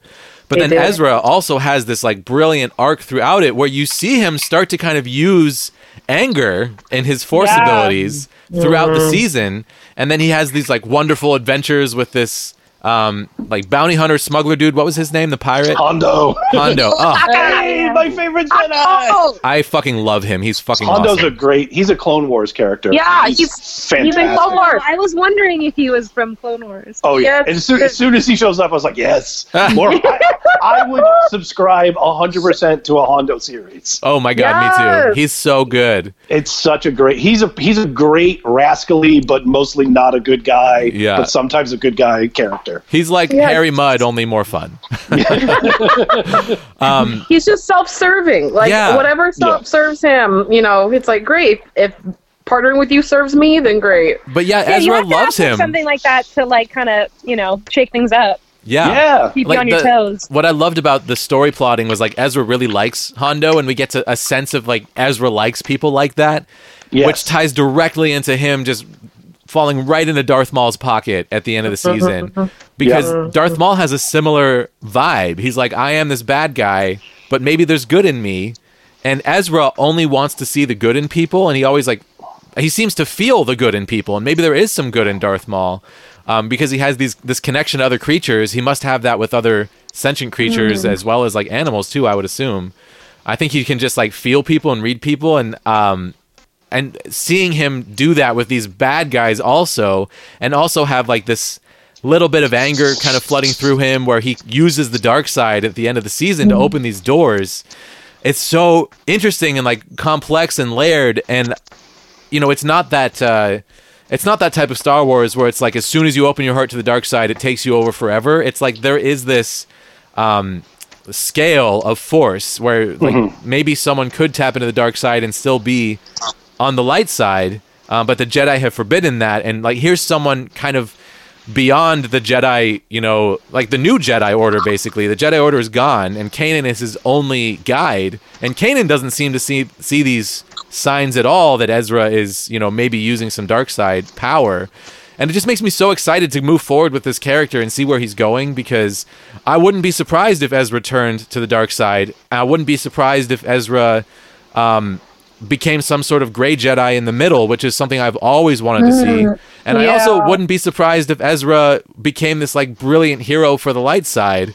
None of these things would surprise me because the storytelling has laid out so many different futures for this character, and I've, I'm just feeling like so excited about that. Like that's such a cool thing to do for a character. Also, okay, I couldn't. Re- I didn't know if I was just forgetting something from season one, but did they explain why his alias is always Jabba? Or it is was that just like, like early on. That was like one of the first times he Yeah. got caught. That's just the fake name that he gave. uh, okay? I Mhm. couldn't remember if that had been referenced in the first season or if that was something that was gonna come up later. right, and it's. I mean, obviously, a lot of people know who Jabba the Hutt is. Yeah, so- right. it's like just a funny like. yeah. like you, your Like- Jabba? Like okay. Like my alias is Donald Trump. Yeah. It's a great running joke, though. I'm a, I'm a, Yeah. am a big fan No, of it. I I agree love it. for sure. Can we talk about so like I feel like like you said Jesse every character in this particular season got a lot of attention. You're going to see in the next one that the women get even more highlighted, which I think will be I think you guys are going to really love. But like poor can we please talk about how um Kanan is blind now? Oh my Yeah. god! Oh my yeah. god! It Ah. was. It's funny because I've been seeing the like whatever the landing image for the show, Yes. and I don't really, I I don't really look at them because it's just there. Uh, Right. And then sometimes like me and Jesse are watching stuff on Netflix, and then I'll look at one of them and I'll realize like, oh shit, this kind of has spoilers that Jesse doesn't know about. Yeah. yet, you know. And then just the other day before I had finished the series, I was watching. I just looked at it. I was like. Oh, Ezra's got like super short hair eventually. Yeah. Oh shit! And the Kanan's got like his eyes are fucked up, and so. I, but I didn't know even that. I was like, okay, he's going to go blind. I had no idea that it, when it was going to happen. So even knowing that it would happen, it was Yeah. still a, a, a like a, a holy shit uh, surprise moment. That's Dude, the funny. way everything went red, like just oh yeah. straight red, was so. I loved the way they they showed that. It was I- so dark, like Yeah. I actually, Doug, I had a similar experience, but I got it super wrong because Oh, I uh I didn't know that that was Kanan. I'm like, oh man, Ezra hair, Ezra's hair gets short, and this looks like a time jump. I'll bet Kanan dies at the end of season two, and he's like really morose about it, and like, who's this dude with the shit over his eyes? You know, I didn't know it was Kanan, and all of a sudden I'm like, Yeah. holy shit, Kanan's alive. That is Kanan. Oh my god. so yeah, I. I mean, th- it's also like a common trope in sci-fi movies for a character to lose their sight. I'm thinking about, you know, Matrix right now. And this was done Right. so much better than any other example that I've seen, especially when a character has like extrasensory perception. He puts on this mask and then he stops Maul's punches from coming in, and I'm like, this is fucking badass. yeah. My assumption is that this is going to just make Kanan more steeped in the Force and just become more of that. I mean, because also they did this whole thing with him. I think now uh, effectively being officially a Jedi Knight. Right. with with, with those temple guards Yeah, who seem to also be yeah. connected to the uh, inquisitors um, Yeah. which which i love because this is to me is another thing that i had always wanted more of from all of the star wars movies which was to like lean hard on this space magic that they have Yeah. we're, we're only seeing a glimpse of it in the star wars movie but obviously it's bigger and richer and I had wanted the prequels to like go harder on that.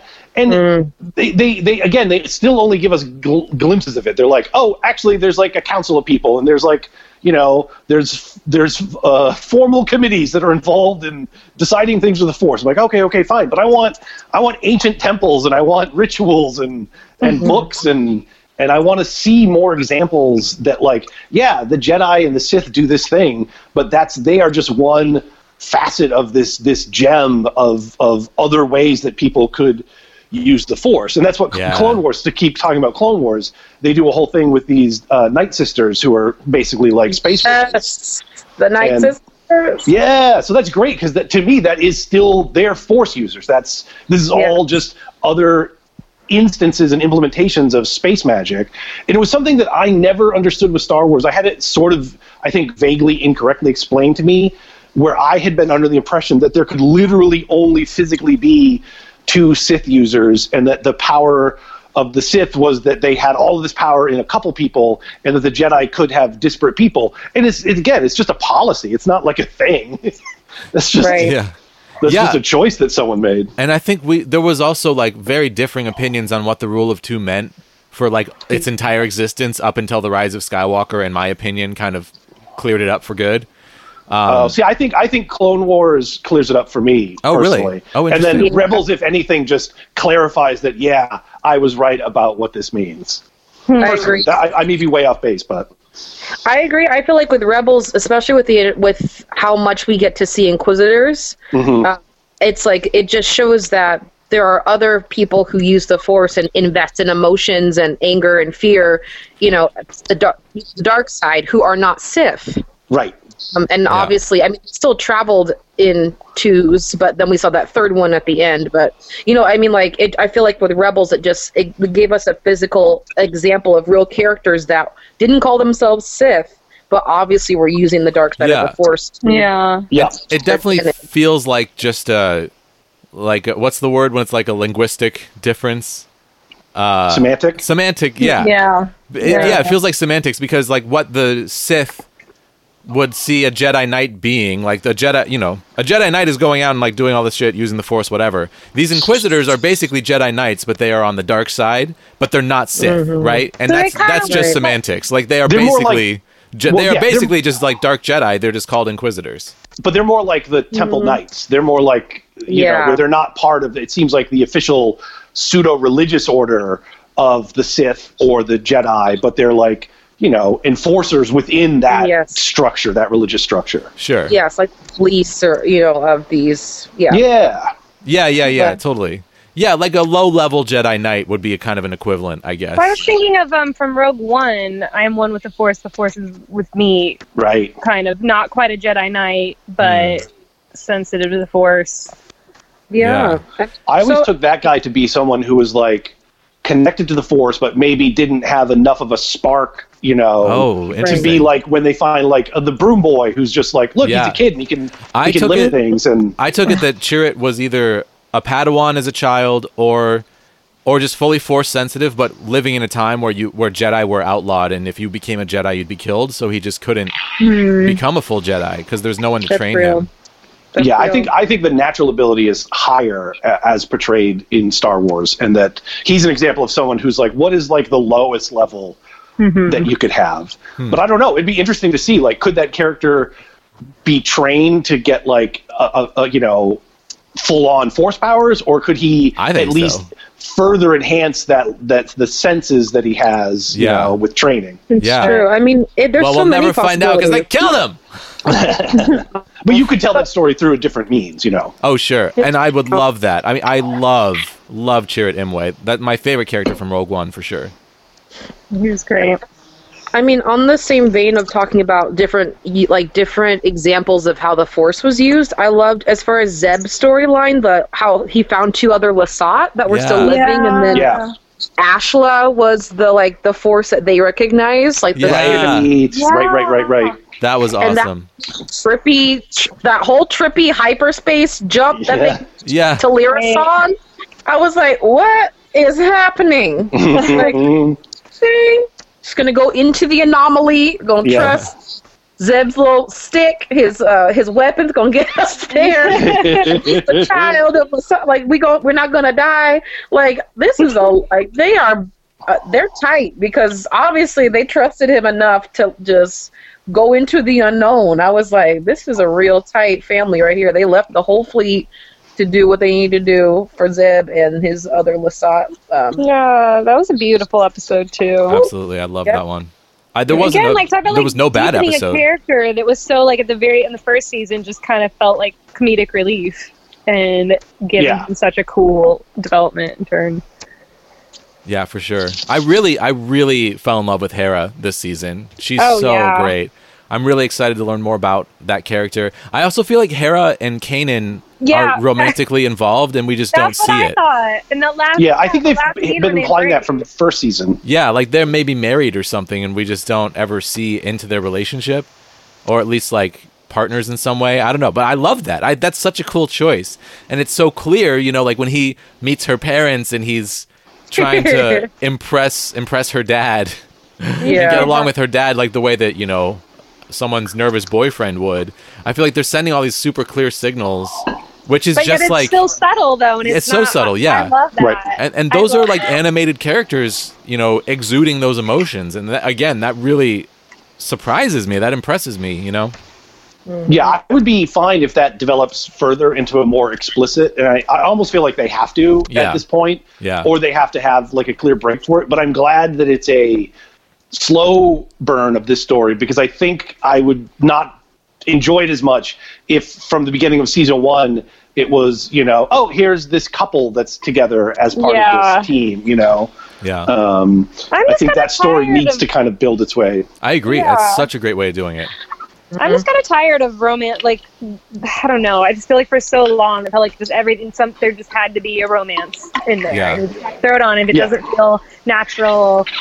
It. I don't know. I like the way they did that. Me too. Like, there- there's such a cool message in this that you can, you know, like go out in the universe and be a rebel with your spouse or significant other, and you know, have complete full lives and be in love with each other. Like that, you never see that. You only see people like falling in love or breaking up in movies. You don't really see the stability side of things. Yeah. That's true. That's true. Or someone dies. Right. Mm. or all of the above in general. Like if you think of Han and Leia, we got all of those things.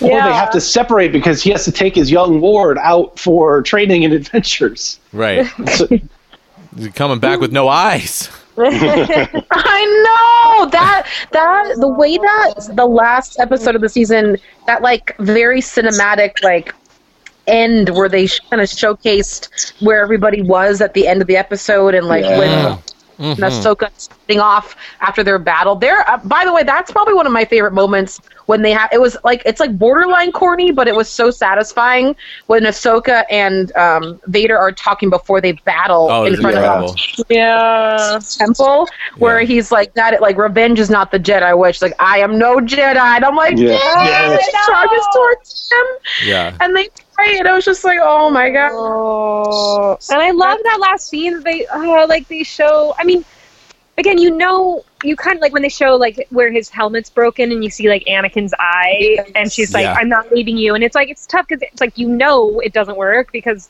we know what happens, and we know that he doesn't. That's you know not when turns at the same time. Uh, and and oh, but did you notice too, like the um like the labored breathing that. Okay, I don't know. there's, a, there's a sound. This is exactly what it sounds like at the end of Return of the Jedi. Yes. Yeah. To breathe. That just Yeah, like yeah. stabbed me in the heart. Like immediately took me back to the last scene in Return of the Jedi, yes and that labored breathing. And then th- this time, it's uh, you know obviously at this point, it's like not happening. I don't know. Yeah, they did an incredible job of putting Anakin Skywalker into Darth Vader for the first time in a con- convincing way. Where it's like, oh Yeah. wow, that character from the prequels is Darth Vader. You know, it always felt so disparate to me. But Yeah. even just Yeah. seeing like that little like Phantom of the Opera sized piece of his face was Yeah. like so was, there was so much like eye acting going on and I mean Ahsoka's arc of like learning that Darth Vader was Anakin was one of the best parts of the season even though it was such a small piece like Yeah. her vision Yeah. in the Jedi temple was so like it was so cool Like you can't just CGI him into the original end of Return of the Jedi. You know when they're at the Right. you know standing at the Ewok, you know celebration, and it just doesn't do it. no, no it doesn't it's This is what I was waiting for. Yeah, yeah, I mean it's one Darth of the missteps that the third Oh, yeah. prequel did is that, that we're- like Jesse's saying, it's just an abrupt, you know, boom, now he's Darth Vader. yeah. Yeah. Yeah. I mean we, we saw him all crisp crispified bald and legless. Like it was like like yeah he's gonna leave your ass um by the lava. That's it. And he can't help. it. Yeah uh, and then he was in the suit. It was like Yeah. we you know, that was a very tragic, abrupt way to show, yeah, him Yeah. transitioning into Darth Vader. yeah Dude, not, also the way he arrives there on standing on top of the oh on the TIE TIE fighter. fighter that was Tie fighter. gorgeous. I was like, I. Darth Vader is beautiful in that moment, I which surprised me. I saw a really funny meme or something, or maybe it was a Reddit thread or something about how like Darth Vader is just like the ultimate drama queen, like all drama. And they were talking about like that mm-hmm. scene in Rogue One where it's all dark and then his lightsaber goes up, you know, the last scene in Rogue mm-hmm. One before yeah. he goes on the tandem. And they're like, dude, he had to literally turn off his breathing box and all of his controls that keep him alive to be in that moment. And it was worth it to him to ah. make that entrance. That's And, so like, true. I I love gave, it. like several Oh, other examples, and I was like, "Oh my god, like that's so right!" Like Yeah. all about the drama, dramatic entrance. Yeah, I mean, the, Darth Vader coming down on the TIE fighter was, it's, it's one of the most iconic Star Wars moments now for me. Even though, like, it just happened, you know, an hour ago when I first saw it for the first time. And in this cartoon, it's so iconic. It's so powerful. There was so much powerful like visual stuff happening that I mm-hmm. i- in the way that the original trilogy would do where like you it's complex enough to give you a sense of wonder but it's simple enough for you to follow it on the first viewing and understand exactly what's happening with the action and you know you had this sense of wonder and you're inside of this incredible story it's all just like piling on top of you to just be this like amazing entertainment experience and that's what Star Wars is all about and they just nailed it. Yeah. Totally. Oh man And. I like that they're being judicious with uh, Darth Vader, where this was just like Yeah. bookended this series, this season. Yeah, and the Um, Emperor and- too. Like getting the Emperor in the first two-parter was awesome. Like actual Oh, right. Ian McDiarmid Emperor voice. Right. And you get Was- to see like Darth Vader kneeling before the Emperor. And it's like, holy shit! There's more of this. This is great. Well, yeah, and the way they're, the way they're de- developing the villains in this, I mean, I'm so excited for Grand Admiral Thrawn. I could cry. Oh, cry. yeah. at the night. like, Yeah. I'm about to binge watch season three because Yeah. I can't wait. I can't wait to get to that. We're going to wind up having to not wait uh, as long to uh, talk about it the next one. I'm, I'm game. You know, let's all just keep in touch on our watching, and then we'll Yeah. record. Um, Yeah. Oh god. Yeah. I feel like Sabine was developed well in this season, but maybe not as well as the other characters. Like I really like Yeah. Sabine, and I loved her episode where you meet this other bounty hunter and learn that Sabine used to be a bounty hunter, and that other bounty hunter is played by Gina Torres, who we all love from Firefly. I'm like, this is great. Um, but I felt like we didn't get quite as much of her. There's, Yeah, I I, I want just feel like there's her. not as much like character knowledge there, so I don't feel like I know her as well. Yeah. I'm, I'm guessing that Sabine is featured in later seasons because there's like I keep seeing like Mandalore, Mandalore, Mandalorian in like just titles of future things. So yeah, because B, you said that the female characters get more developed in season three, right? Oh yeah. So like we went to Ryloth because that's where Hera is from, and we got to see Ca- Cham Syndulla, who's a big character in Clone Wars. Also, like they Oh. talk about how he liberated Ryloth, and there's a he has an entire episode. I think it's a two-parter in Clone Wars with Mace Windu, and it was amazing to me that they made her his daughter because he's such like a he's a huge like liberator in the in the Clone Wars as far as like planets that resisted the Right. Empire. Um, and we're gonna go back to Ryloth for a pretty epic episode in season three. And I couldn't Oh, remember. nice. I couldn't remember if it was two or three that the Ryloth episode that I remember. Um, I forgot that we there was another time, but yeah, the ooh, it's gonna be crazy. her, And- her, her Hera's dad is in Clone Wars, right? When they when they do the fight on Ryloth. Yes, he's the leader. Like he is Okay. literally like the one. There's the, the the if I remember correctly in Clone Wars, like there's a on the planet there's the I guess the king or the prime minister of Ryloth, and then the rebels on Ryloth, and he leads like the rebellion on Ryloth. Right, and he's Um, skeptical of the Republic coming in to help. He wants to basically Yes. free Ryloth himself to not have another different yoke over him. Because when they when um, the Republic comes, they are already the Empire has already come to Ryloth, and I believe the the palace or wherever they are is has been infiltrated. But like because the people are so spread out, the Empire is slowly trying to enslave and grab people on Ryloth. So they're trying to organize and resist. But yeah, so when the Jedi come, he's like, "We're already to do to free ourselves. We don't need you here." And it's this big um, i think it's two parts where Ma- it's mace windu that gets featured and he tries to um, partner with them but i just thought it was really amazing that they made her attached to him because he's such a i mean so much of star wars features family connection and the Yeah. fact that they made such a prominent character in clone wars the a, a prominent character in rebels i thought was really cool but yeah, you're gonna next. The women really do get featured in season three, and so much of season three is about um, Sabine and Mandalore. I mean, we got a little bit of the taste of some of the Mandalorian clans, like when we got to meet um, what is his name? Protector Uh, of the Concord Dawn. Yeah, I'm just I'm Like looking at the Gare- titles like right That now. Gar Saxon? too. yeah, Garth Yes. is his name. Um, and that was like, ooh, and she like invoked the whole honor code. I want to fight you. I was just like, okay. Yeah. That was a No. great episode too. yeah, so much of season three is going to be actually on Mandalore, and you're going to see things that happen in Rebels that oh actually do get showcased in the Mandalorian too. Nice.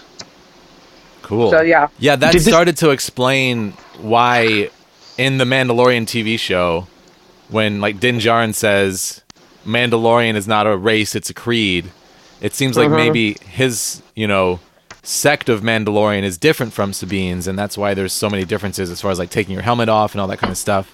Like there's Yeah. like a you know it's kind of a I, I was thinking about this, like, is this is this good stel- storytelling or good retconning? Is this just a way to say that like all the people we've ever said are Mandalorian all count instead, and like we can all have different stories and build them differently instead of um, just saying like Mandalorian is one thing, you know? Excuse me, point of order.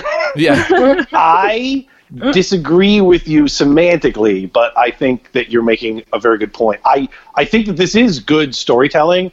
I personally think that retconning means taking something that was clearly established and then later doing something that explicitly conflicts with that other thing that was explicitly established.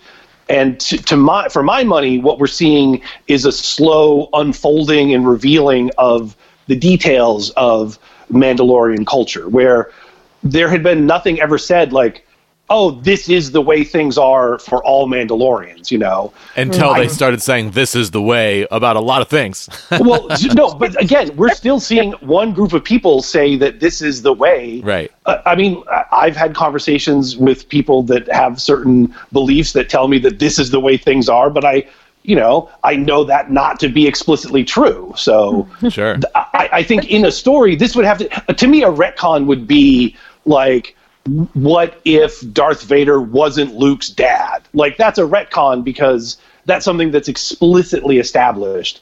And now you're going to change it to be something else. I mean, that's an extreme example. You would never do something like that. But Yeah. Yeah, I, I agree. I agree. I also think ret- I well for me what retconning covers a few other things as well. One of them being like uh like this is what we've explicitly said happened before and then this is the thing that we did when we forgot what explicitly happened before. And this is the reason that we've come up with for why point A and point C pass through point B cuz here's the point B and it's like kind of out in the middle of nowhere but I, i'm thinking about like star trek and klingons you know like we never Yeah. needed to have an explanation for why klingons look different but then they gave us one right. um like that to me definitely feels like Oh. retconning Well, well, now we're going down a rabbit hole because there's also to me there's there's there's visual retconning that can happen, and Star Trek does that all the time. Where it's like, yeah, we made new Star Trek that took Sure. place older times, and it just looks different. Star Wars is fascinating because they did not do that. They Star Wars aesthetic was established very firmly in the 70s, and you know, just like watching um, the like Han Solo, where you're like, oh damn, they are they are really leaning into uh, the everything Yeah, is connected yeah. with these like little tubes and latches and Right. things like that. You know, The it's like if they made the original series Star Trek and they had, you know, still had little buttons all over the place. Like if they made right, a right. new Star Trek Discovery with the original series Enterprise that looked like had all those like clunky buttons and stuff. Star Wars Yeah. is doing that. An explicit which I example agree. of Star Wars I really is whenever they show computer screens Yeah. of like the guns where they're shooting at Tie fighters. Right. It's got our equivalent of 1970s Yeah. computer screens. You know, Totally. And people are Right. still scribbling on giant glass boards. And, Right. Yeah. So, but so that's the choice that they made aesthetically. Um, and Star Trek did that weird thing where it was like, yeah, everyone's mostly fine with a visual. We know that we didn't have great CGI or you know prosthetic makeup in the 60s and now we do so we did it differently and then they just went ahead and said yeah but what if we could explain it like Yeah. that's that to me that to me is like yeah boy you opened a big i love it i love it but you do open a huge can of worms there Yeah, mm-hmm. absolutely. I mean, I love that Star Wars has gone out of its way for Darth Vader's eyes to have a red tint and everything up to and mm. including Star Wars Episode 4. But then after that, it goes away. Like episodes 5 and 6, he no longer has a red tint in his eyes.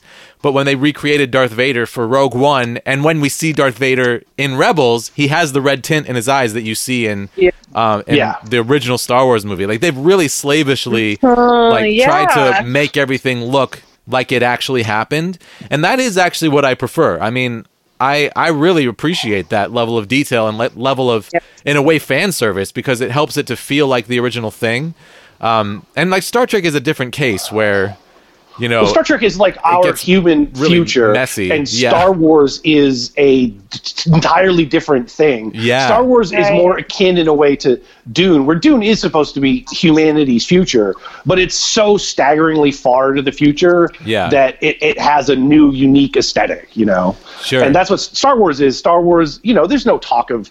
It, that would be one of the to me the like if there's ever a sin that Star Wars could commit, Yeah. it would be any mention of Earth. I agree so hard with Right. that. Right. N- Now there is a hundred percent a human homeworld in Star Wars. I'm I wouldn't be surprised if it's been discussed in like the the books and stuff like that. I don't know of any of them doing it in like the main storylines, but that is something that just na- you know naturally has to exist. And it's it's it's a fascinating thing about Star Wars is that the homeworld of humans is not like this primacy thing where like yeah other worlds get destroyed but holy shit if it's the human whole world Right. then everything has to revolve around that it's Yeah. humans are just one thread in this this the multi-threaded multi uh, species fabric and I, it's one of the things that i really appreciate and love about star wars I totally agree.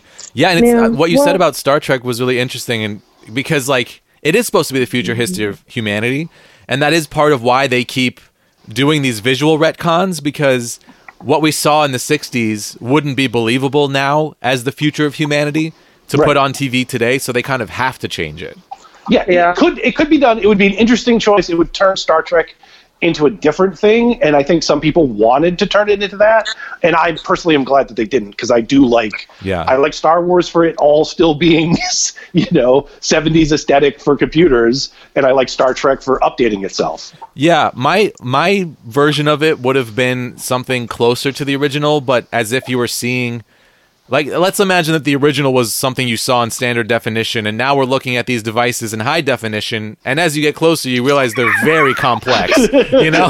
Like i would have had them you know move in different ways and and have like flashy buttons in them in different ways or like maybe holograms or something but i would have had it look generally generally the same or closer to the same than than what they went with with discovery. That's just my Sure, own sure. personal aesthetic so i really appreciate what star wars has done Um, I want to respond to what we were talking about originally when we were talking about all the different things about the uh, what it means to be Mandalorian. yeah Um, I feel like the thing that, in particular, is a challenge about what we know about Mandalore and what it means to be Mandalorian is how staggered the information has been given to us.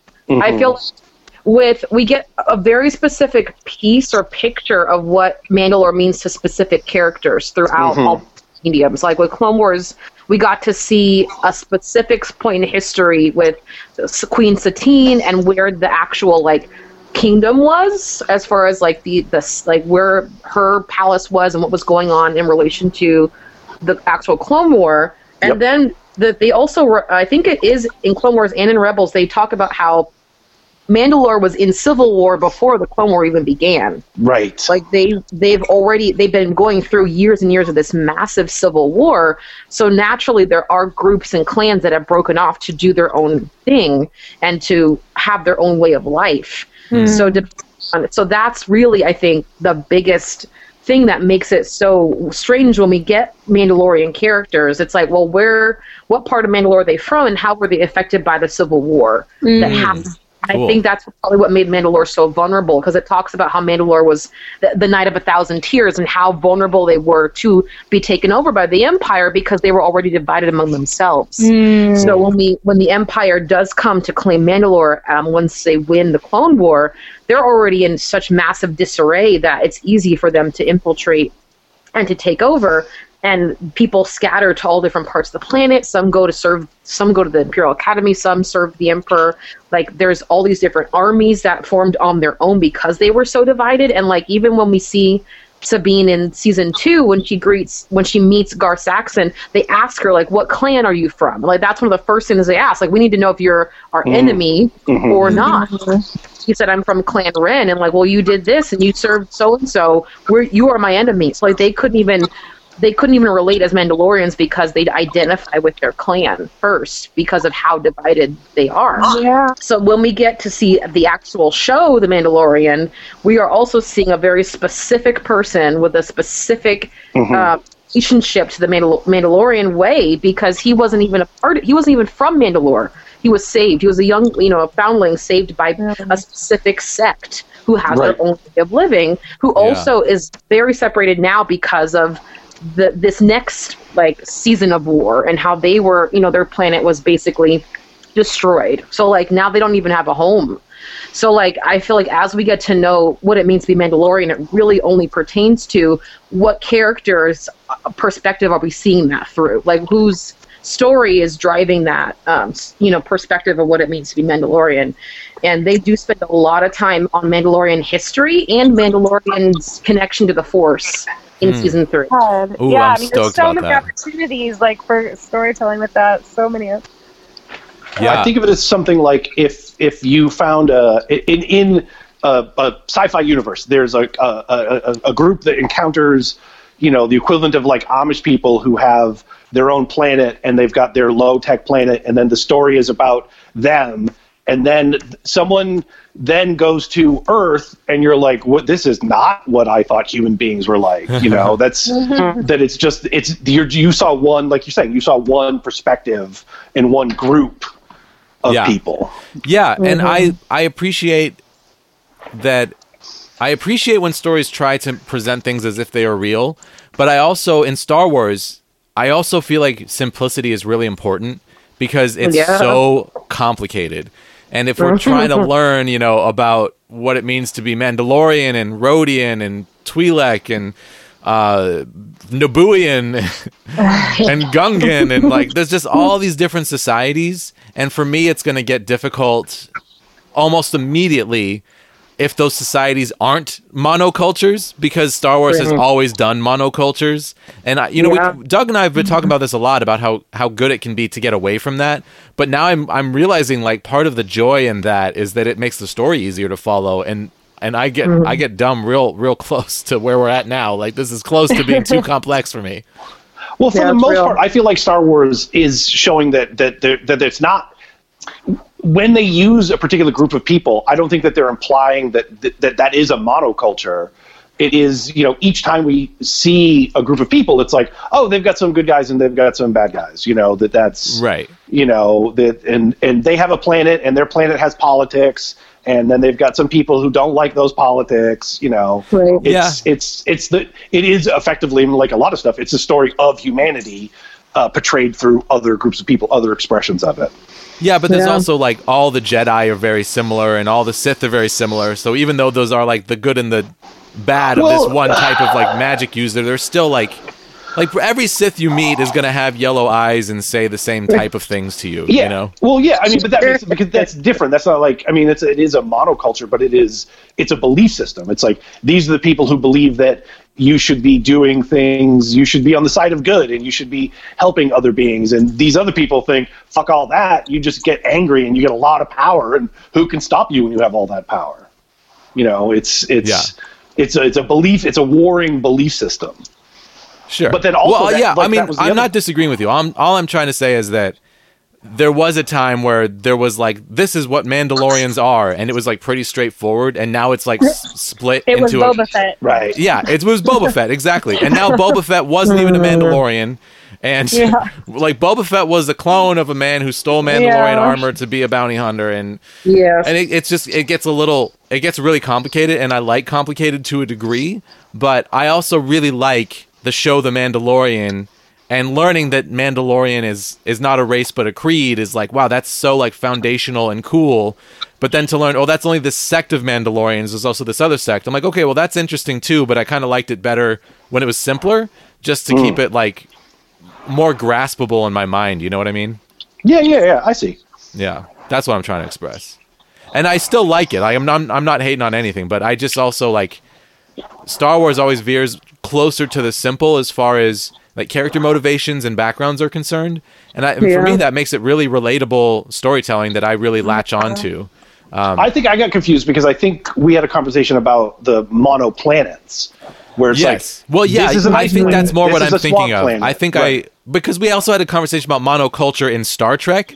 So Right. I I think I I think Right. that what I'm trying to express is the mono planet. So I think mono that, yeah. Planets. Star Wars. Yeah. Monocultures Star Trek. Romulans Yeah. are bad. Klingons are bad. Vulcans are arrogant assholes. Right, but I do. I will argue that I do think that Star Wars does that as well. Like, like the Hutts are mm-hmm. very much a monoculture, and the only Ro- Rodians we've ever seen up until Clone Wars were just like they've all been gangsters, you know.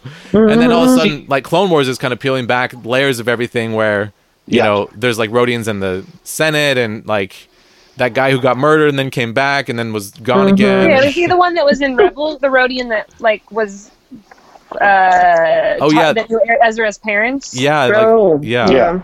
But they I feel like think- little kid Rodians in in um, Clone Wars, like Right. young younglings. yeah, and even in uh, Phantom Menace, there was that Yeah, I was gonna say little one of Rodian. yeah. Yeah, like Star Wars does a mix where like some of these cultures are monocultures and some aren't, but but it definitely does mono planets where it's like Yeah. And, and I think that in my mind, if you have a mono planet, I think of it as like anyone from that planet would also be from one culture. You know? Maybe that's just me like That's extrapolating. just you. That's But- just you. Yeah, I like that's how I think of Star Wars as well, for sure. Okay, Whether or not it's true. I wasn't trying to be argumentative, but I was just Yeah. I was confused Sure. at the characterization of our conversation, and also that I I respectfully disagree. I think that Star Wars explicitly is trying to present Yeah. all of their sentient species as being a mixed bag. Although I do say that with the Hutts so far, all the Hutts we've met um, are assholes. yeah, yeah, and I also think but that that like could just be a family. That could just be a family. That Yeah. could just about be. Kashyyyk and the Wookiees? Yeah, I oh, I feel like originally I feel like originally Star Wars presented like monocultures, and then it very Yeah. quickly went away from that with Like, like, the Hutts were from with the Nal, prequels. Nal Hutta, Yes. right? yeah. Yeah. Mm-hmm. Yeah. And for me, like I just kind of discounted the prequels for years. Like I just didn't include them in my own personal fandom because I didn't like them. So I didn't give Yeah. them much thought. And if you were to ask me like what is Star Wars, I would say, well, not the prequels. But Yeah. but now like Rebels is bridging that gap and Right. and making me want to kind of bring it all in to my heart. And I don't want like I'm not I'm never gonna like the prequels, but um, but like bringing that story into my canon, even though I know it is Star Wars canon. But even Star Wars canon has changed so many times. So I feel like with Star Wars more than most other fandoms, it's really pick and choose. Like you take what you want and you kind of leave what you don't because it's so disparate. No, not allowed. Take it all. Take it all. Uh, Well, you used do it. There's no like- rules. Do what you want. You know. I used to be able to win at Star Wars trivia, and I feel like I can't even compete anymore unless it's I specifically agree. original trilogy trivia.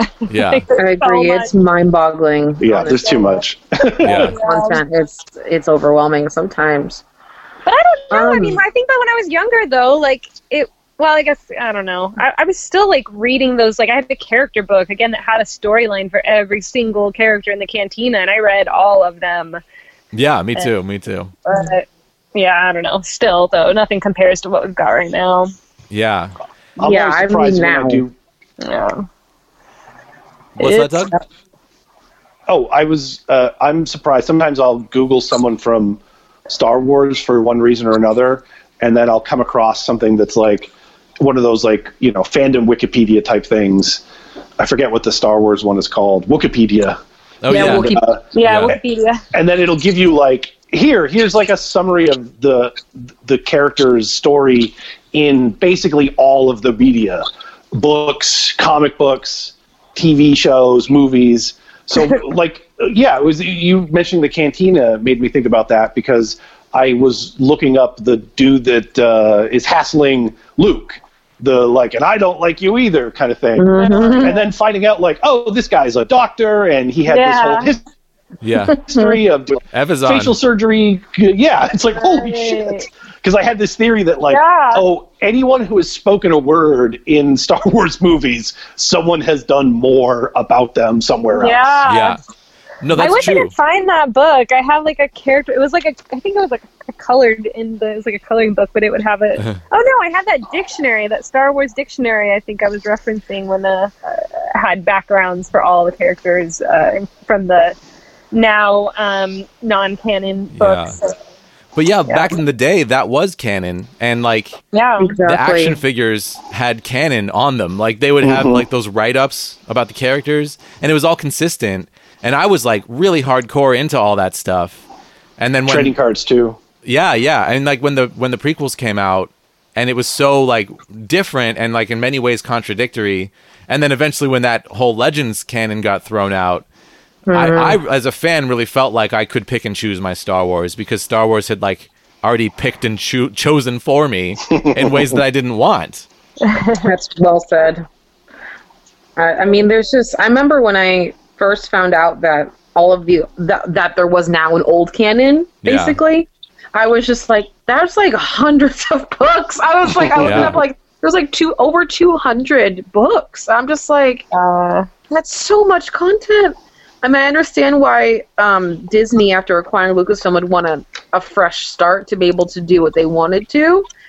Um, but it was still like, oh my gosh, that's just because so many of us identify with um, those books because they filled they filled in our love of Star Wars when there weren't prequels. You know what I mean? It's like when there weren't all those other films that allowed us to continue living in that world beyond the films that existed at the time.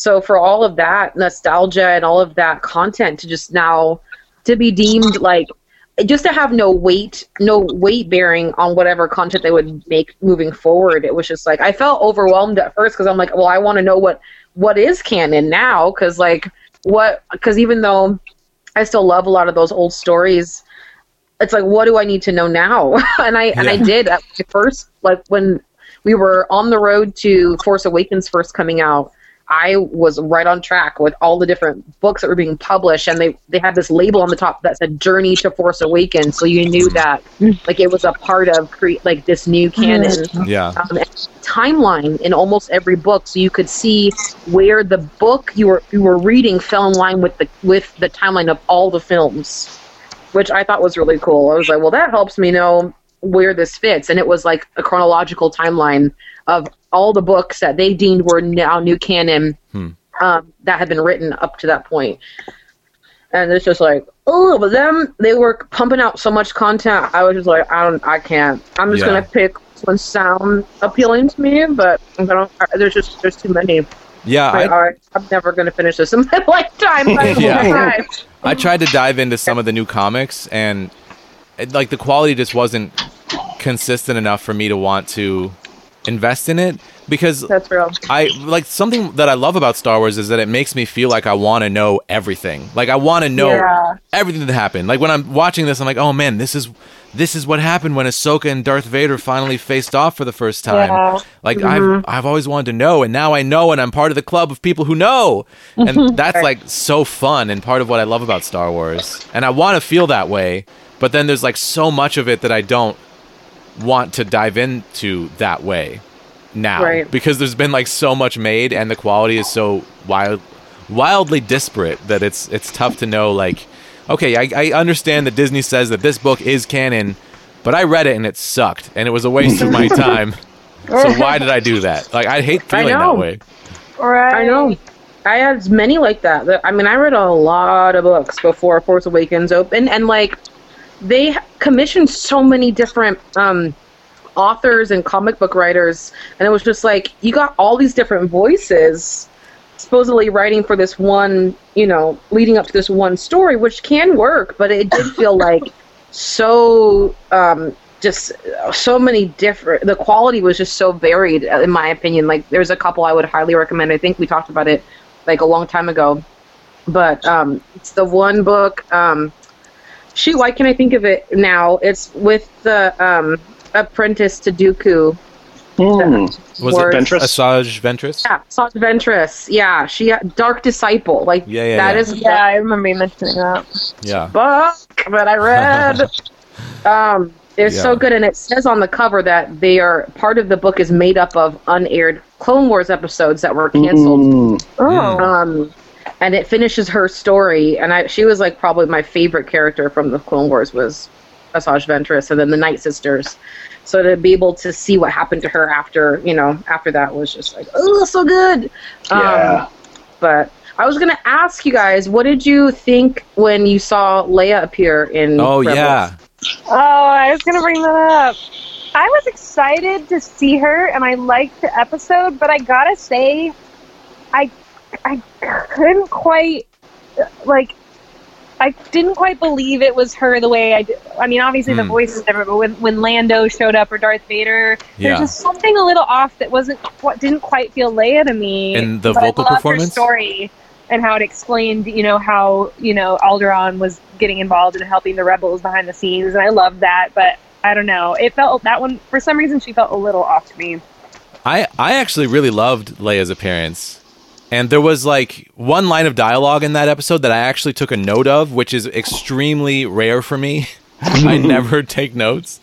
But it was uh, something along the lines of like the em- Empire ordering stormtroopers to shoot to kill, implying that they weren't shooting to kill before. And I was like, "Oh, that explains a lot. They're missing on purpose, or at least like they're they're not they're like trying to hit like non-vital organs, which makes it like a harder shot to take. Um, but also, like that's really informative as far as how the Empire operates when you have this Alderaanian senator there who's like, you know, like the the Senate is still intact at this point. The Senate is intact all the way up until the beginning of Episode Four, when you know Tarkin says like the the Senate has been disbanded and it's up to the regional regional governors governors to keep their systems in line. Yeah. Um, so like the the facade of having some sort of you know democratic voice in the Senate is maintained throughout the entirety of Rebels, um, and that makes you know Princess Leia this like delegate that the Empire is treating with respect. And Right. then when she's around, they're like not shooting these rebels to kill. They're just trying to protect Leia and operating in a more responsible, like lawful fashion. And it kind Oh, yeah, of gives you an insight into how this evil emperor was able to keep control over people like Kallus, who, you know, Agent Kallus, who couldn't believe that the Empire would destroy all of the like wipe out an entire race of people. It wouldn't doesn't even cross his mind that that's possible, and he feels like they are keeping law and order, and that's probably how most of the imperial officers feel until they see something so horrible that they you know can't help but switch sides or you know lie to themselves or something. I just felt like that was really good subtle writing, and that it really like illuminated the conflict in a really logical way that I just really appreciated. Yeah, I like seeing uh, uh, Leia's portrayal as being an early. Um, I was going to say force, uh, but yeah, like an, an early supporter of the the uh, rebellion. You know, which makes sense, being raised by uh, Bail Organa, um, and and I, I thought it was a good uh, use of her character. It didn't feel forced or like fan service. It it kind of fit within the story and. Uh, and I liked the the scheme that she was using of of losing her ships and having them get stolen for the rebels. Yeah, I love that. I, I love the way they integrated her and like not blowing her cover with the Empire, that she is, you know, a rebel organizer, um, or a general, I guess, in like the rebel army. But I, yeah, I thought it was really cleverly done. I hear what Jenny's saying. Like, I felt like the the animation was really, really good, and I knew immediately that it was Leia when I saw her.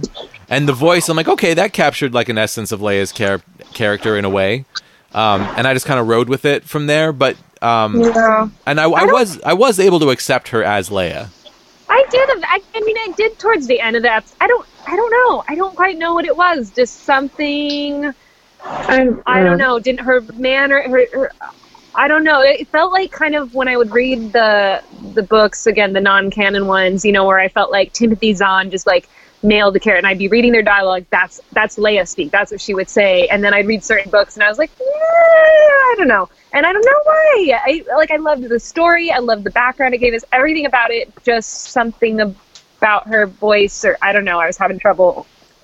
It is a different characterization of of, of Leia, though. I don't. True. I don't think that this was the way that Leia was portrayed in any of the movies. You know, it's in True. the, uh, this story could be if you if that was someone who wasn't Leia. I don't think it would even occur to us to be like, "Hey, isn't this like an analog of Leia that they just changed?"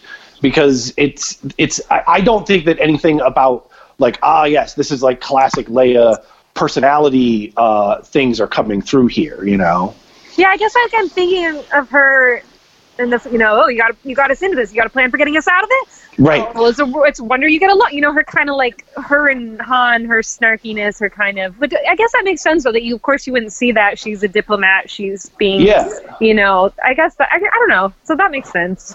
I was also thinking I about her mean- age. Like she seemed older in this cartoon than she did in episode four. And I, I actually don't know where this lays in the timeline. I'm assuming within like within ten years of of episode four happening. Does anyone know? I don't know for sure, but it's not that far off. Yeah, it feels like it's got to be within a couple of years. Yeah. It's not. It's not that many years away from four. Well, yeah, Uh, 'cause especially. she's, she's like 19 and isn't she or 19 or 20 in Yeah. um, New Hope? Yeah. So, yeah. So are we talking about the should Carrie like Fisher, nine. or like did they ever mention how old no, they meant is? In the I think I mean well again I think it was in I think I I read it in the books or something that they did say she was I think she her and Luke are supposed to be like 19 or 20 They, like yes, they're supposed to be 19 and four. yeah That's, Yeah. that's so she's like been 15 years old in this episode, yeah but she looks like a 32 year old. I mean maybe it's within just like two years or so. I mean God she Yeah. had to have been at least 17 to Yeah, my I mean I was guessing that if this is season 2 and there's two more seasons, then maybe that leads up to episode 4, which I'm saying this as a total guess. Uh, in which case, like at most this is two and a half years or at least this is two and a half years before, right? right. It can be more than. So it she's can't like be more than- 16 and a half. Which I'm guessing it, yeah, like trickles into Rogue One and then Yeah. right into yeah, because I know that I know that the ghost appears in Rogue One. Like you actually see the ship in Wait, Rogue One. really? Yeah. Yeah, at, I don't at I the never Rebel remember base. that. You wouldn't pick it up if you hadn't seen the Didn't show know. first Yeah, because like you yeah. weren't familiar with the ship. I didn't pick it up Right. when I first saw it. I read about it. I was like, "Oh, that's cool." Oh, Um, interesting. And I then gotta I watch started Rogue watching One the show. again. Yeah, yeah. It's been a while. I forget what it was now, and I may have to watch the whole season again to find out. But at one point, I googled to find out when one of the other Star Wars movies was made compared to when the season was made, because they made a reference to something Yeah. that made me wonder whether it had come before or after. And now I can't remember what it was because that had happened to me before when in Clone Wars, uh, Saw Gerrera is a character, and I was like, "What? What's Yes. this?" And then I looked it up, and I'm like, "Oh shit, this is him first. And then Rogue One comes later and hmm. uses Saw Gerrera. Mm-hmm. Oh, cool. I haven't seen that yet. I wondered about that too. I was like, did this come after or before Rogue One? I thought the same thing when I saw it. I was like, Yeah, now I oh, I now I wish I could remember what it was in this that I wanted to wanted to figure out. I mean, Jenny, just to like piggyback on what you were saying about the Leia, I feel like with this particular show, like we get the benefit of actually hearing like James Earl Jones's Yeah. voice and like Yeah. actually hear like there's a lot of ca- classic characters like Lando, like they brought the real actors back. So like there's a certain authenticity that you just don't get from someone who's doing a voice imitation. For sure. Um, Yeah. and I feel like we get spoiled a little bit because so many of the other iconic characters in the show are the original actor. yeah. Yeah, Um, I think so I feel is like it. Because like when Lando came on, I was like, oh, that's Lando. Right. Although, I mean, um, uh, with Grand Moff Tarkin, it was a different voice, but also Grand Moff Tarkin, I feel like is someone you can kind of. It might be easier for a voice artist to do Yeah. an impression of than, um, you know, with the accent and stuff. Um, Yeah, Jenny, they should have hired you because you had that Leia down earlier. I'm available. Yeah. Uh, I'm unemployed. it's going to be so interesting seeing Rosario Dawson play Ahsoka because yeah, you know the voice is going to be totally different. yeah. Uh, have any of you read the Ahsoka novel? Uh-uh. Mm-mm. No. Okay. Ah, I'd be very curious. Okay, well, I've read it because she's one of my favorite characters, so I bought that book so quick when it was available. I thought, I okay, I don't. I, then I don't know if I have much to say if nobody's read it.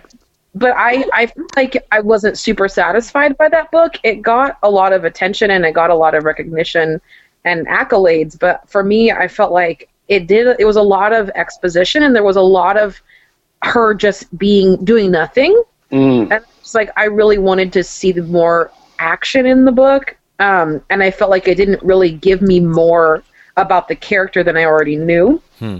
It was it was really her exile after leaving the order and after or uh, leaving leaving the Jedi Order then and after Order sixty six, and basically just trying to hide and not die, like because it was just the peak of when um, they're hunting Jedi down to kill that might not have been killed with Order sixty six. So she's constantly moving to um, to not be found, and also like trying to make a living on different planets and start from scratch over and over and over again, and having a hard time making a relationship with people because of that. But like, I just felt like what? It's just literally the whole book was her hopping from planet to planet. Um, and then, but I won't tell you the whole thing. So I, all that said, I I'm really interested to see what what they contribute about her, like what, Right. what new information we're gonna find out because you get so much in Clone Wars and you get a really healthy dose in Rebels. Um, but I'm not sure that the book gave me any more than I. I don't feel like it gave me any extra that I didn't already have or already need. Yeah. So it's bringing her back in Mandalorian. I'm really curious to see what they're gonna write for her and if she, you know what her if her story's gonna end. Like if she's if like her character's gonna die. Like if this is gonna be where she where her story finally finishes or or what you know because I feel like there's just so much potential for a character who used to be in the Jedi Order and has all this knowledge. You know, especially with the idea that Rey is going to be a possibility. You know, this is going to be a real thing in the future. This whole Right. you know, like where does she fall with that? Like, does she even make it that far to be able to influence her? Like, we get to hear her voice at the end of the end of nine, which I loved. But like, what does that mean? Like, how does she? That, does that mean that she's gone, or does that mean that she just Yeah. into the force at that time because she could feel the huge shift of what was going on? Yeah, I mean, in Rebels, we basically have a Jedi Order of three people. We've got Ahsoka, That's Kanan, true. and Ezra. So, and then when we get to you know Force Awakens, that trilogy makes it seem like there are zero Jedi anywhere out there in the galaxy at all, except for Luke, who is the last Jedi, and they named a whole movie mm-hmm. after it 'cause it's a very important plot point. So, it, I but I also like this is the type of thing that I don't mind any sort of retconning. Like, yes, these other Jedi survived Order sixty six, and and we're doing this over on this side of the galaxy. Like, I don't mind that at all. I love hearing that type of story. Mm-hmm. Yeah, and that's also easily like, oh, I thought we got rid of all the Jedi. I mean, Right. this guy told me we got rid of all the Jedi. Also- I paid him a lot of money to get Ahsoka- rid of the Jedi. Why would he Yeah. lie about getting rid of all the Jedi if there's still Jedi left? And Ahsoka's no Jedi, so you know. There you. Yeah, there you go. Yeah, I so I spent a lot of this season thinking about like what would I do if I could make a Star Wars cartoon because you can really just like I'm just imagining being Dave Filoni and having his imagination just run wild and he comes up with mm-hmm. these like space whales and all this amazing shit. And I'm like, what what Star Wars story would I want to tell? And I came up with like a little bit that I really want to see in Star Wars, which is like I really want to see a gray Jedi. You know, I really want to Yeah. see someone who maybe grew up outside of the galaxy that we know as the Star Wars galaxy. Maybe he's from the next galaxy over. Um, he or she. I'll I'll go with he right now. Um, like this person is maybe force sensitive and comes from a completely different culture that doesn't have Jedi, doesn't have Sith, but maybe they acknowledge like the presence of the Force and they, you know, learn about it and use it as magic in a totally different way. And there's no like dichotomy of of light side and dark side. And then this character who grew up in that way comes to the Star Wars universe that we know of, like the equivalent of a Jedi from another galaxy who uses the Force totally differently, thinks about the Force totally differently, and maybe there's a threat from that galaxy that's like coming into the Star Wars galaxy, Babylon 5 style. um, and like this guy is sort of like uh, like working with the Jedi from our galaxy from this new order that was either led by Rey or is in the future, um, where this like new Jedi order has sprung up beyond Rey. Like this, that's the type of Star Wars story that I would really want to see. Jesse, here you are telling us you want to keep it simple. now you want to bring in this whole great dark side. But all the new people have a monoculture, so it's real simple. Yeah. Like, what type of Star Wars do you guys want to see? Oh man. I want to see early, early, early, early, early, early stuff because Yeah. this is another thing that I've read about, and I oh because of Clone Wars in Clone I think it's in Clone Wars. There's a plot line about finding some particular person's lightsaber, and uh, Yes. yeah, the dude who was paying the dude, the Jedi dude who. Uh, Yes. arranged the deal to make the clones. Yes. Um. And- ah, the name's on the tip of my tongue. I'm going to think of it. Sifo-Dyas? Jedi Master Sifo-Dyas? Sifo-Dyas? Mm, Mm, that sounds like it could be right. Yeah, But- I believe that's correct. Yeah, because that's Yeah. I mean that's the name of the guy in, in the movie The Clone Wars. But yeah, Yeah. yes, I remember the episode. so they so they find his lightsaber in Clone Wars the cartoon, and then I was just like, you know, Wikipedia looking up lightsaber that particular guy, and then there's a link like lightsaber. Click on lightsaber. So now I'm like, oh right, what's the history of lightsabers? And Yeah. they talk about like proto lightsabers and like earlier lightsabers, and then I read about I don't know where it came from, what book, or whether it's legends or not, but like early lightsabers needing like this giant external power source, and and then you know people who had to like early lightsabers needing basically like a power pack that you have that you carry around with Yeah. you. You know, so this is like now you're in like laser sword territory. I, I was like, love that. Oh, I would love to see some Star Wars stuff around these like early days. And then same thing when you read about like the Jedi being like this fractured splinter of some other, you know, philosophical beliefs and um, you know, that they the Jedi were not like the first of the Force religions, that this is like an offshoot of something else. Cool. The Jedi, you know, I they want to see like Jedi Homo sapiens, or not Homo sapiens, or Homo. Uh, what was the one before? Dumb thing I've ever said. Was I, I totally got what you were trying to say. you got Like where Homo erectus. Um, yeah, Andy had mentioned in the past how she'd love to see a movie about the discovery of the Force, or like a trilogy about like discovering the Force and becoming Jedi for the first time. yeah. um, which is kind of similar to that. I love the idea of like having this giant pack on your back that like that you, when you turn it on becomes a lightsaber. That's rad. I would watch the shit out of that. Yeah. I think I, that gives you the opportunity to have these like crazy, you know, like aliens style rigs on these people, but then a lightsaber on the front of it. That sounds really badass. I would watch. that. Yeah. I mean, I I'm excited that we're in this era where, you know, the prequels are in the past, and it seems like the Star Wars franchise has gone in a direction that is more to my personal liking, and you know, I love like the Mandalorian and Rebels of it all is so exciting to me. I just can't see, can't wait to see what they come up with next. Like, there's been so much stuff announced. Taika Waititi is gonna be directing a Star Wars movie.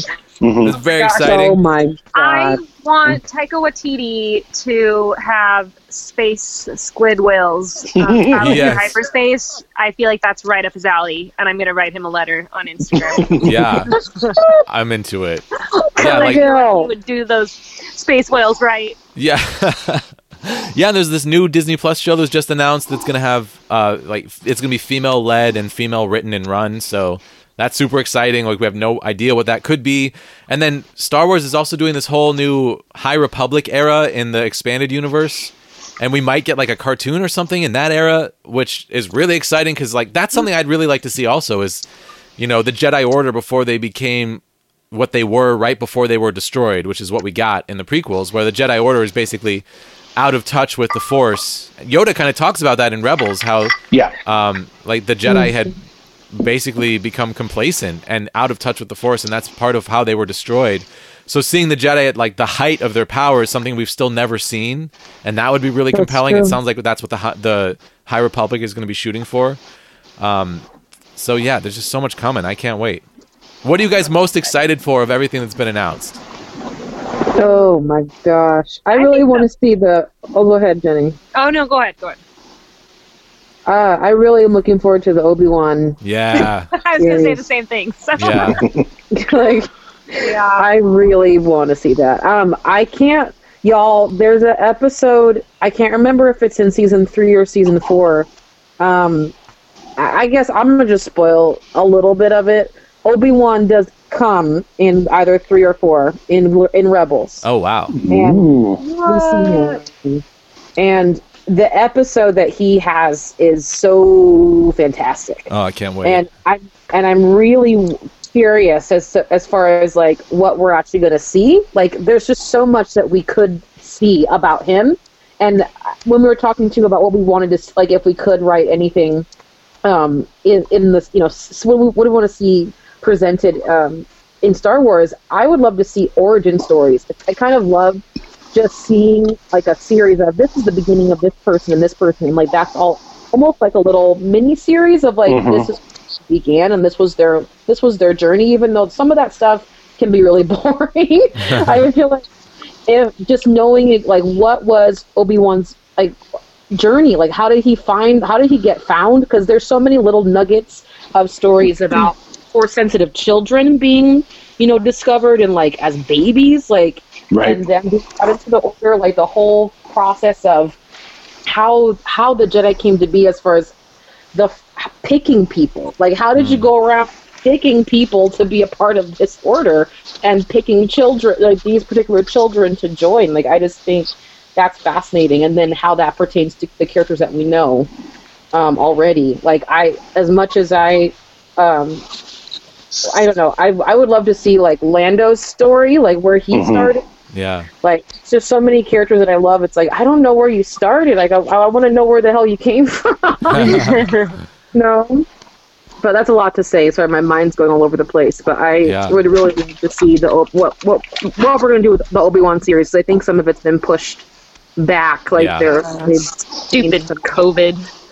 yeah. Well, and then there's the Cassian Andor Right. right. Series because I kind of want to know a little more about the Rogue One since obviously we're not going to get to know anything about them in the future. Like, Right. um, but yeah, I, I I became invested in a lot of the Rogue One characters, so I want to get a little more of that. I'm so stoked for Mandalorian season two.